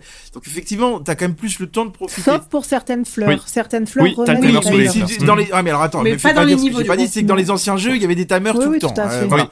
Par, par contre, voilà, la, la, la, la question, moi je me suis demandé aussi, c'est, vous dites que le jeu est plus facile, mais moi je trouve que justement, dès qu'on vient, on y joue en coopération, ça devient une autre paire de manches. quoi. La caméra est odieuse. Ça a toujours été le cas dans tous les La Mario caméra- 2D, hein, en multi. Non, parce que à l'époque, à l'époque, je me rappelle quand tu tu t'éloignais un petit peu, ta caméra avait au moins ce truc de s'étendre à minima.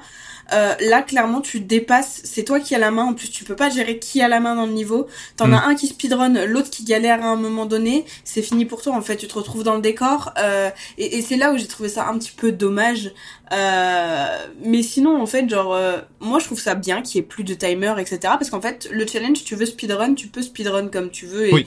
Mais là, le but, c'est pas un jeu en fait destiné au speedrun très très honnêtement et et, et c'est un jeu où tu vas enfin t'as envie de le faire tu le fais mais vu qu'ils veulent s'adapter à tout type de joueurs j'ai envie de te Ouais. dire ben euh, moi je sais que je connais des personnes qui étaient là en mode bah des fois j'avais plus de difficultés à faire telle ou telle chose à passer tel ou tel passage euh, bah ouais j'ai pris mon temps et au final c'est mieux comme ça plutôt que dégoûter un joueur à cause d'un timer alors que En fait, et je vais laisser tous. la, parole à Fred dernière. Ce qui est important de rappeler, c'est que c'est un jeu qui est pensé pour tout type de joueur, mais tout type de situation. Ce que je veux dire, c'est que les niveaux sont très courts, voire très très courts, mais moins de 5 minutes à peu près, hein, un niveau, hein, en y Ouais. allant tranquillement. Alors, je pense que c'est comme un peu Mario Odyssey, souvenez-vous. Mario Odyssey, on avait rapidement, euh, alors c'était, alors je sais plus Mario Odyssey, par contre, c'est des lunes, je crois, dans Mario Les Odyssey. lunes, ouais. oui c'est ça. Enfin, à force, je mélange.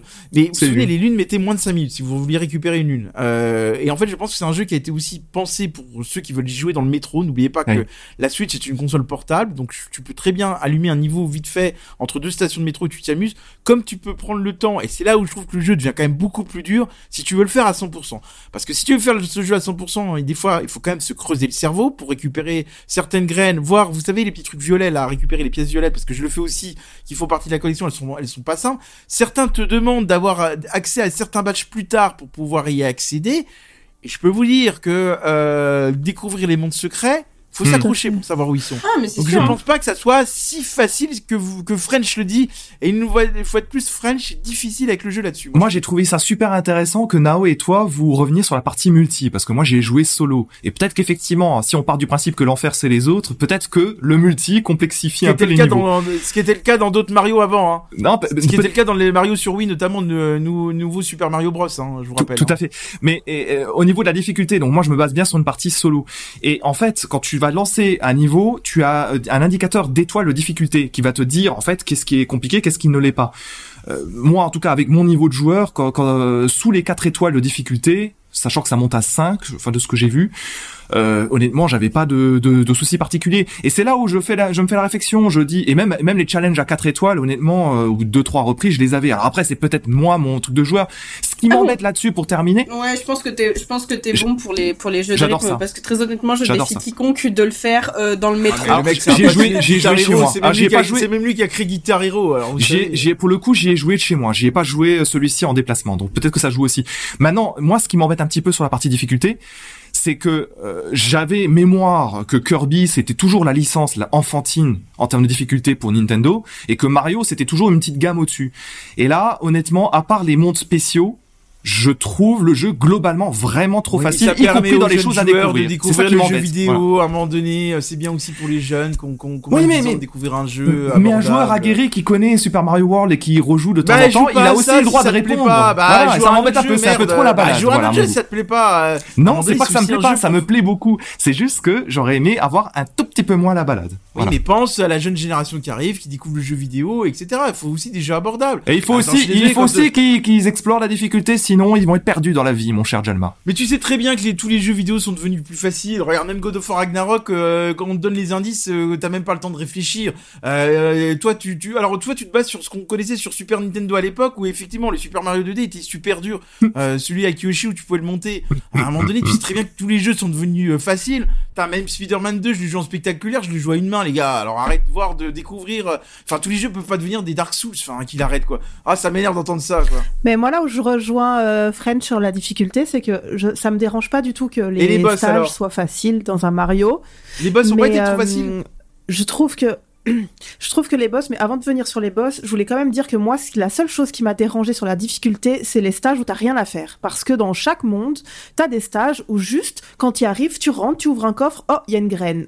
Et ça, j'étais là, euh, c'est un peu abusé quand même parce que du coup, il y a pas trop cette difficulté qui pourtant était dans, par exemple, Mario 3D World, de, euh, pour aller au monde suivant, t'as toujours assez de graines, en fait, même si tu dans fais tous pas les tout, cas, ouais. si tu veux, tu peux les acheter, les Ouais. graines. Les gars, les gars, sans déconner, euh, vous avez plus de 30 balais, euh, vous, vous deux, vous deux, parce que Nao est plus jeune.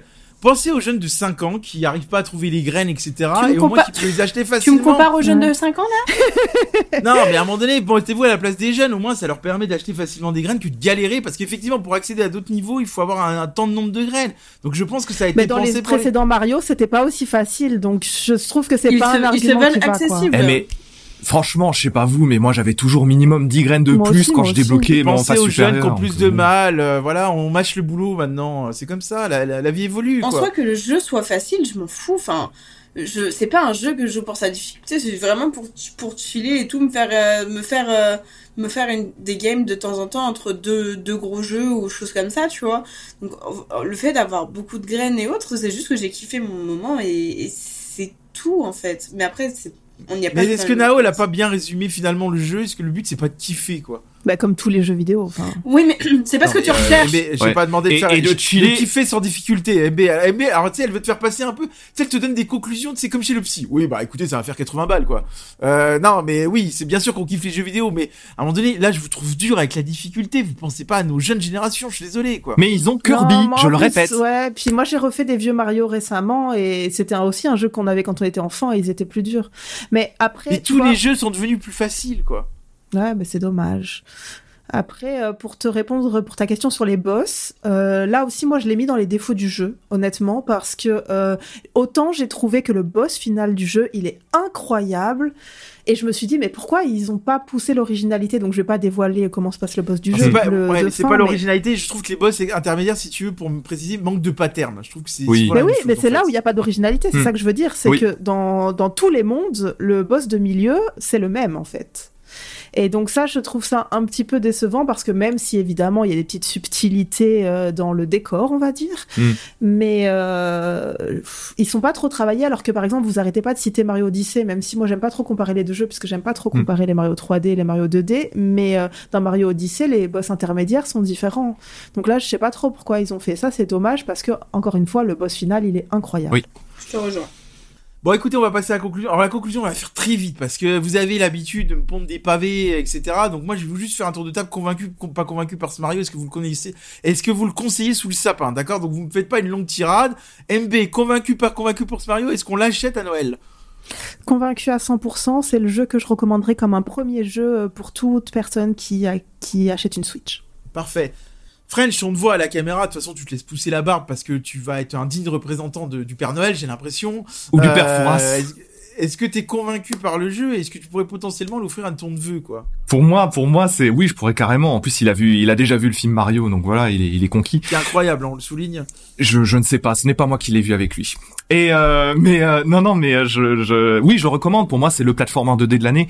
Et surtout que en matière de Mario 2D euh, on avait les New Super Mario Bros mais qui étaient nettement moins ambitieux. Là c'est vraiment un Mario 2D ambitieux pour Nintendo. Et ça c'est un régal. Alors même s'il est un peu trop facile c'est pas grave. Allez-y c'est un- une une petite pépite de la suite de fin d'année. Ah, Nao pour terminer un joli coup de frais euh, sur cette licence, je recommande. On réinvente pas le genre, on le sublime avec cette formule, donc euh, c'est validé pour moi. Voilà, on est tous d'accord, c'est un bon jeu, donc on est désolé, bah ce sera pas un clash du monde, on sera pris la tête parce qu'on est plus ou moins d'accord. Sauf sur la difficulté, vous voyez, mm. euh, comme quoi il y en a qui pensent pas aux jeunes, euh, mais il y a encore des gens comme Nao et moi qui, qui pensent beaucoup aux futures générations, à la transmission.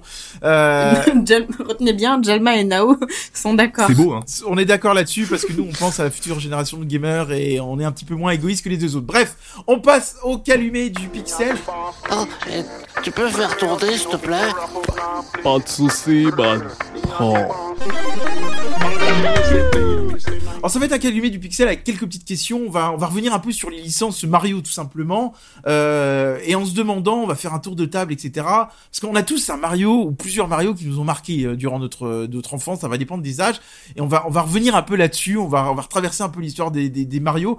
Donc moi, la, la, la, première question que je vais vous poser à tous, c'est euh, bah, quelle est votre licence Mario préférée et pourquoi euh, Et pourquoi vous avez toujours aimé la licence Mario? Euh, allez, on va commencer par le, le, le plus vieux de la bande, euh, French. Quel est ton Mario préféré Plus vieux tout de suite. Ah ouais, c'est vrai en plus. Euh, c'est compliqué de répondre à ta question parce que Mario, c'est ça existe depuis les années 80 et ça a eu euh, beaucoup beaucoup de réinventions, comme souvent les grandes licences Nintendo. Euh, moi, je, souvent la plupart du temps, je cite Mario 64 pour une raison très ah, simple. c'est incroyable. Bah, il est, il est incroyable. Il est toujours incroyable. Et euh, pour moi, c'est vraiment le platformer 3D qui a donné quasiment le là à tous les platformers 3D qui ont qui ont suivi. Donc ça, c'est extrêmement important. Maintenant, euh, on rappelle, il fallait aller dans des, il fallait aller dans des tableaux pour arriver dans des mondes. En fait, il y avait, on était dans un château de Peach et on devait aller dans différents mondes. Et souvenez-vous l'originalité de l'époque pour battre le boss, c'était inédit à l'époque. C'est-à-dire qu'il fallait tourner le joystick et attraper la mm. queue de Bowser pour le lancer sur des Exactement. Et c'était la grosse nouveauté de à l'époque et tout le monde avait trouvé ça sensationnel. Euh, et on, retrouvait ce qu'on retrouve dans les Mario d'aujourd'hui, c'est que chaque mm. monde se renouvelait. Euh, moi, je me souviens des, des, des, certaines zones avec des pingouins, etc., qui étaient exceptionnels, des courses de pingouins. Je sais pas si tu te souviens, Fred, dans ce Mario-là. Oui. Euh, enfin, il avait bercé notre enfance. Ce Mario 64 était exceptionnel, quoi. T'as connu toi, MB, ouais, le Mario 64 Ah oui, moi c'est le, le, premier jeu euh, vidéo sur euh, télé euh, que j'ai eu. Et, elle avait deux ans, c'est incroyable. J'avais pas deux ans, je devais avoir 7, 7, 8 ans, quelque chose comme ça. Et je suis pas si jeune, hein, et, et au final, enfin, j'y ai passé des heures et des heures, mais je suis pas sûre que dans l'enfance, je l'ai terminé en fait. J'ai l'impression que je faisais que recommencer ce jeu et refaire les premiers niveaux parce que je sais pas vous, mais moi, j'étais terrorisée, mais terrorisée par la murène. Donc en fait, j'arrivais pas à faire le monde euh, sous-marin. J'avais trop peur de cette murène et de murène et je l'ai refait récemment et j'étais là, mais elle est ridicule, elle est plutôt mignonne même. Alors moi, je vais faire un, test de mémoire, mais euh, les followers nous, nous commenteront en tweet si j'avais raison ou pas, parce que je vous jure, je suis pas allé voir l'info. Je crois que de mémoire, dans le Mario 64, il y avait 120 étoiles récupérées. C'est possible. Ouais, je crois que c'est hmm. ça. Je vous laisserai vérifier parce que je, vous promets que je suis pas allé vérifier l'info avant. Toi, Nao, qui est un peu plus jeune parmi la bande, il y a un Mario qui t'a marqué euh, particulièrement. Ouais, mais c'est pas pour le jeu en lui-même, mais pour la nostalgie en fait que j'ai autour et, souvenirs d'enfance. C'est vrai que moi j'ai commencé du coup euh, les Mario avec les ADS, donc euh, je pense que je jouais à Mario Kart, mais la licence qui m'a vraiment marqué de fou, c'est Mario Bros. sur Wii parce qu'en fait j'étais petite et j'y jouais avec ma cousine et, et juste c'est mm. des souvenirs de, de, de, de soirées. Euh. Vous pouvez y jouer jusqu'à 4 à ce jeu et je me souviens là pour le coup l'enfer c'était les autres. Ouais hein. et de, de jouer à deux et de faire les boss petit à petit et quand je bloquais je partais je revenais elle me disait tiens regarde et tout j'ai fait ce monde hop on, on changeait et en fait c'est vraiment le, le, le, souvenir mélancolique que j'ai autour de ça euh, qui fait que j'apprécie beaucoup euh, et que j'ai pris aussi peut-être beaucoup de plaisir à jouer à, à Mario Wonders. Alors moi je raconte juste une petite anecdote et c'est ça qui est drôle aussi qu'on parle un peu de Mario hmm. parce qu'il y a toujours des souvenirs qui vont avec. Moi le, jeu que t'as joué euh, Nao, moi j'étais à, la fac à ce moment-là et avec des amis, je vous jure c'est vrai, l'histoire est vraie. Hein.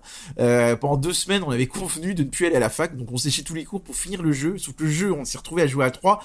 Mais je vous jure, c'est-à-dire qu'on ne sortait plus de chez nous, on se commandait des pizzas tous les jours euh, pour pour pouvoir avancer dans le jeu. Et en fait, je me suis vraiment aperçu parce que le jeu, on l'a fait en entier que l'enfer c'était les autres. On se gênait, on n'arrêtait pas de se bousculer, donc en fait on se faisait sans arrêt tuer par les autres. Ce qu'on retrouve un peu dans ce Mario Wonder, hein. des fois tu peux te faire tuer par les autres quand tu pousses un tuyau, hein. donc finalement ils ont un peu gardé cet esprit-là.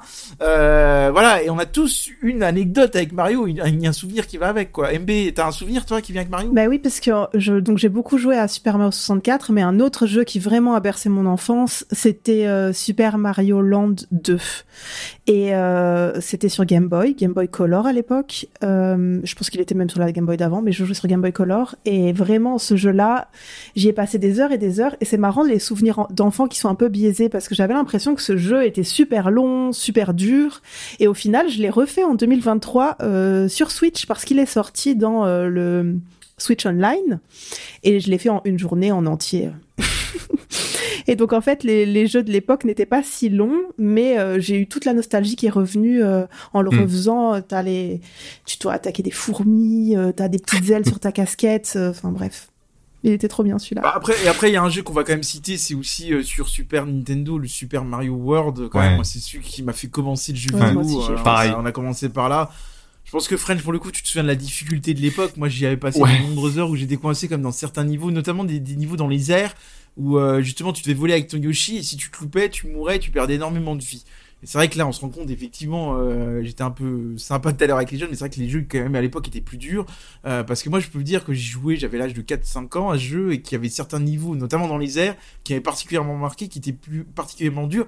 Mais ça t'apprenait la résilience et puis à, à, à bah, apprendre de tes erreurs et à progresser, ce qui est peut-être la vie, finalement. Et, et les autres, ils sont Oui. partis sur League of Legends. C'est- Ah, ça. truc. Toi, toi qui aimes bien les anecdotes, Jalma, euh, Mario World, bah, on est à peu près la même génération. Euh, C'est aussi le jeu avec lequel j'ai vraiment découvert Mario. Euh, J'y jouais sur la Super Nintendo de, de mon cousin. Et c'était Ouais. un vrai régal. Et ce qui est marrant, c'est qu'aujourd'hui, Super Mario World, j'y joue encore. J'y joue encore chez des copains. Et en général, on y joue avec des boissons festives. Et c'est à celui, au premier qui va perdre sa vie, qui a un gage en général. Donc tu vois, euh, les anecdotes, ça continue encore aujourd'hui. C'est beau. Ouais, alors après, ça vient de nous faire rappeler qu'on n'a pas envie de passer les mêmes soirées qu'avec toi, mais ça, c'est un autre débat. C'est très bizarre comme soirée. Bon, bref. Euh, on va, je vais vous poser une deuxième question. Euh, alors là, c'est la question un peu piège. Il y a eu beaucoup, beaucoup de, de, de, de, de jeux Mario, hein, on, va, on va pas se mentir, il y en a eu nombreux. À votre avis, selon vous, quel est celui qui a le plus rénové euh, le gameplay Qui a été le plus Oh. novateur? Ouais. La question est compliquée. Hein. Hmm. Bah. Bon, je vais vous répondre moi de mon côté. Je vais vous parler de level design. Euh, moi, je parle sur le, je parle de level design pour le coup. Moi, je trouve que c'est Mario Galaxy bizarrement, Mm. qui a pas forcément été apprécié par tout le monde. Mm. Mais je trouve que c'est ça tellement dingue de partir dans l'espace. Souvenez-vous, il y avait des niveaux où t'allais de planète en planète, Mm. etc. en vo- volant. Et euh, vous irez voir quelques images de Mario Galaxy.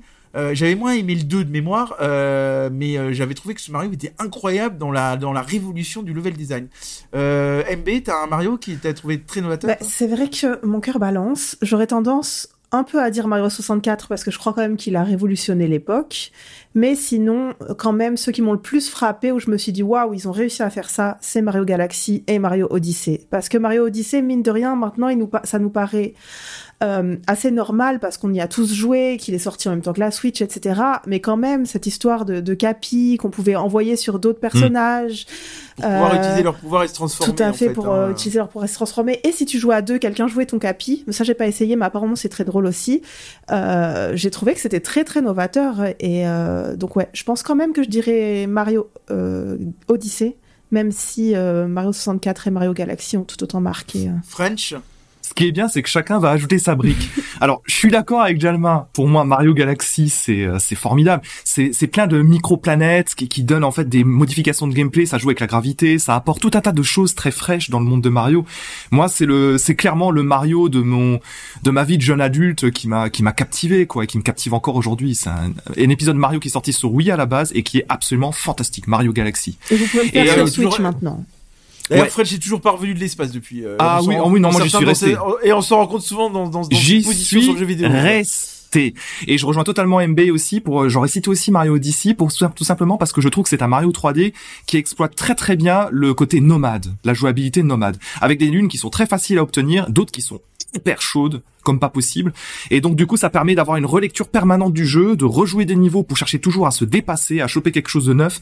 Et c'est fait avec une intelligence de gameplay, moi, qui me laisse Moi, toujours les, euh, avec des yeux d'enfant, quoi. J'adore regarder le speedrun sur Mario Odyssey. Donc je pratique pas moi-même, mais je regarde beaucoup de speedrunners sur ce jeu. Je trouve ça hyper impressionnant et hyper intéressant. Et euh, ouais, c'est vraiment un jeu où on sent Et la. toi, Nao, un jeu novateur hein, qui a révolutionné un peu les Mario? Alors, je sais pas si novateur, mais je sais que je me rappelle que ça m'avait marqué parce que j'étais peut-être assez jeune quand je l'ai fait, mais c'était euh, Mario contre Donkey Kong. euh, euh, donc souvent c'était les, les pagailles à Miniland euh, où en fait Ah. tu, tu, dirigeais, tu dirigeais en fait des petits Mario euh, un peu partout et en fait de niveau en niveau tu t'attaquais euh, à Donkey Kong et j'avais trouvé le, jeu hyper sympa quand j'étais gamine. Et c'est vrai que je suis restée quand même sur les grands classiques on va dire Nintendo. Donc je saurais pas dire quels sont vraiment les plus révolutionnaires de mon jeune âge. Mais c'est celui oui, qui m'a marqué et j'ai j'ai peu retrouvé un gameplay euh, similaire à, à celui Et alors une autre question comme ça, est-ce que vous pensez que les, les, les jeux Mario, ils arrivent, euh, ils arrivent toujours à maintenir leur attrait euh, pour différentes générations de joueurs? Parce que c'est ça qui est fort dans un Mario, c'est que là où il est quand même intemporel, c'est-à-dire qu'une génération à l'autre, Hmm. peu importe les âges, on voit que ça marche toujours autant. Moi, je rappelle le dernier Mario euh, Wonder, en 15 jours, il s'est vendu en à 4,5 millions de, de copies, ce qui est quand même énorme en 15 jours. Hein. Euh, donc comment vous vous expliquez que Mario, il, arrive à, à maintenir cet attrait-là, quoi? Nao? Alors, c'est très simple. D'un côté, se- selon moi, hein, c'est que on joue beaucoup avec notre nostalgie. On l'a tous dit. euh, Mario est, est là depuis qu'on est qu'on est plus jeune. Euh, par aussi sa simplicité de gameplay, c'est aussi celui qu'on va le plus facilement recommander euh, aux plus jeunes pour démarrer eux aussi.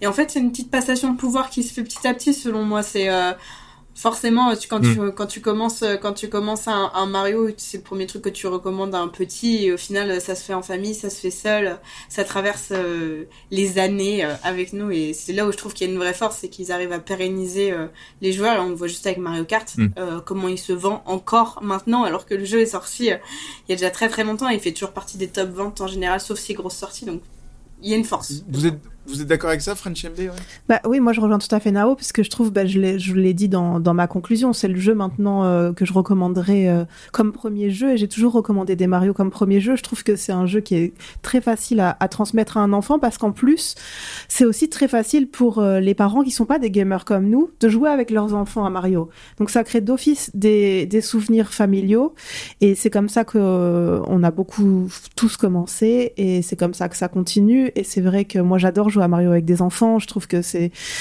c'est- très chouette, ça met une bonne ambiance, même s'ils sont nuls, tu rages pas trop, parce que voilà, euh, donc ouais, je trouve que... Ah si si, moi moi, je, moi je débranchais la manette de ma soeur pour faire style que je jouais avec elle à Mario Kart. Hein. Sadique. Après, là où est très fort euh, Mario, et on va le dire, et je te laisse la parole, French, c'est qu'en plus, il y a beaucoup de jeux dérivés. C'est-à-dire que, euh, vous l'avez cité, il y a les Mario Party qu'on va citer, qui sont quand même très très bien. À hein, euh, Oui. Surtout quand t'es avec des amis Mm. pour jouer à Mario Party, bon, sans alcool, parce qu'on rappelle que ça consommé avec modération. Il y a eu les Mario Kart. euh, moi, j'aimerais aussi citer, parce que c'était quand même une grosse surprise à l'époque, c'est deux univers qui se sont quand même confondus, Mario et Lapin Crétin, mine de rien.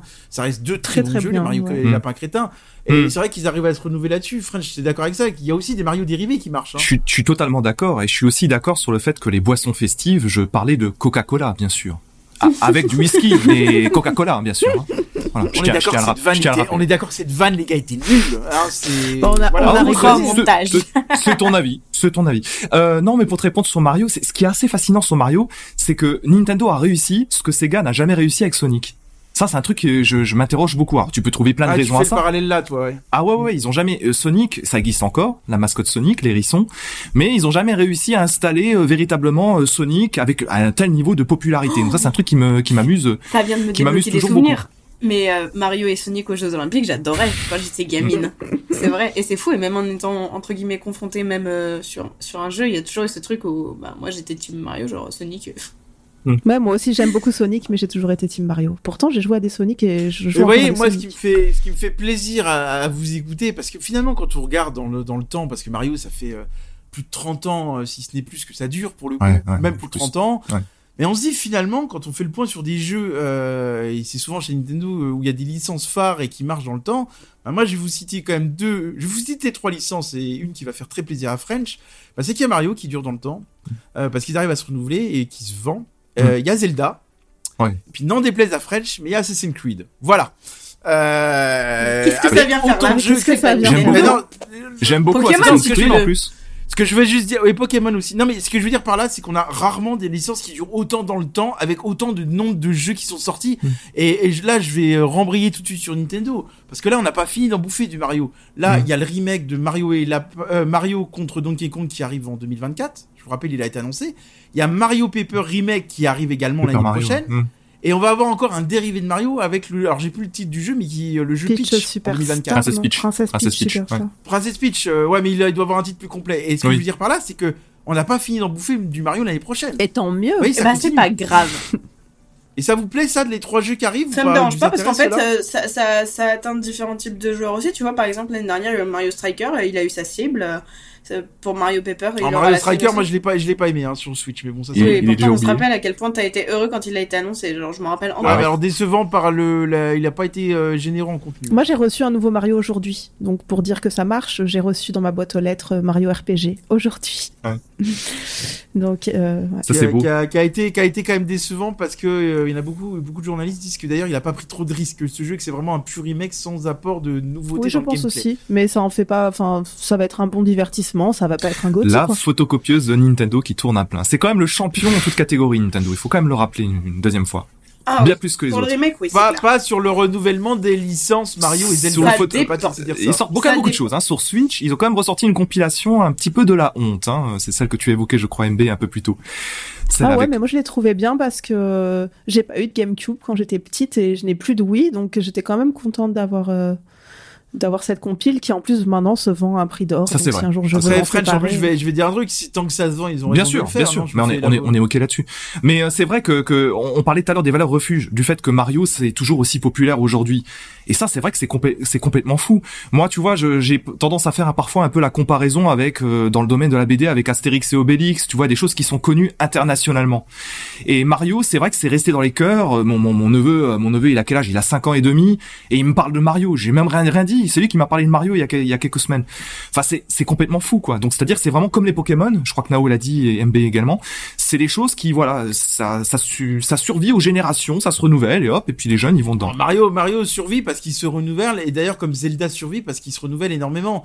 Donc euh, le côté photocopie, je suis pas toujours d'accord avec toi parce qu'ils arrivent vraiment à apporter vraiment une patte au nouveau Mario Euh, et faire. Et c'est ça qui est intéressant. Photocopieux, je le disais sur les rem- remasters qui sont euh, franchement moyen moyen, hein, je précise. Ouais, mais par exemple là, la licence Peach qui arrive va Peach, en j'ai très, 2024 très hâte aussi. Ça a l'air très sympa. Bon, j'aimerais bien un jour, mais bon, c'est un peu un aparté qui nous ressorte un Donkey Kong. Bref, voilà. Mais hein, si on peut faire un appel à Nintendo. Et, et moi, j'aimerais bien un F0, voilà. Euh, ouais, alors ça, je sais pas si ça arrivera. Bon, écoutez, je vous propose qu'on s'arrête là. Je pense qu'on a bien balayé ce podcast. Dans le prochain, on peut déjà dire lequel ça va être. On vous, on vous parlera d'Alan Wake 2. Donc, euh, bah, euh, il va y avoir beaucoup de changements d'équipe parce que vous savez qu'au sein de l'équipe, il y a beaucoup de peureux, euh, dont moi. Donc, Alan Wake 2, on va beaucoup à ne pas être là. Donc, euh, Josh va revenir euh, à la présentation. Euh, alors vous découvrirez son avis sur le jeu, vous découvrirez l'avis de French. Est-ce qu'il va être le GOTY 2023 ou est-ce que Baldur's Gate 3 tiendra bon jusqu'au bout? Ça sera, vous découvrirez tout dans le prochain podcast où vous de ce jeu, voilà. Euh, bon, en tout cas, j'espère que vous avez passé un bon moment. Euh, bah, dites-nous peut-être en commentaire sur Twitter quel était votre Mario préféré. Ça pourrait être sympa qu'on ait un peu vos Mm. goûts à vous aussi euh, qui nous écoutez. Quel était votre Mario pr- préféré? Pourquoi? Etc. On est, on est, nous, on apprécie beaucoup vous lire, donc n'hésitez pas à aller commenter. on aime bien avoir vos retours, quoi. Voilà, et n'hésitez pas à nous rejoindre sur Discord. on aime bien échanger avec vous sur tout type de débat. Des fois, c'est virulent, d'autres fois moins. C'est coloré, un peu comme Mario, comme la vie actuellement. Voilà, il y a des hauts, il y a des bas, Oh. c'est comme ça. Bref, je vous fais des bisous. On se voit bientôt et à plus tard. Et merci encore. euh, vous êtes de plus en plus à nous écouter, ça nous fait plaisir. Salut. Salut, Salut des À bientôt. bisous et jouez bien.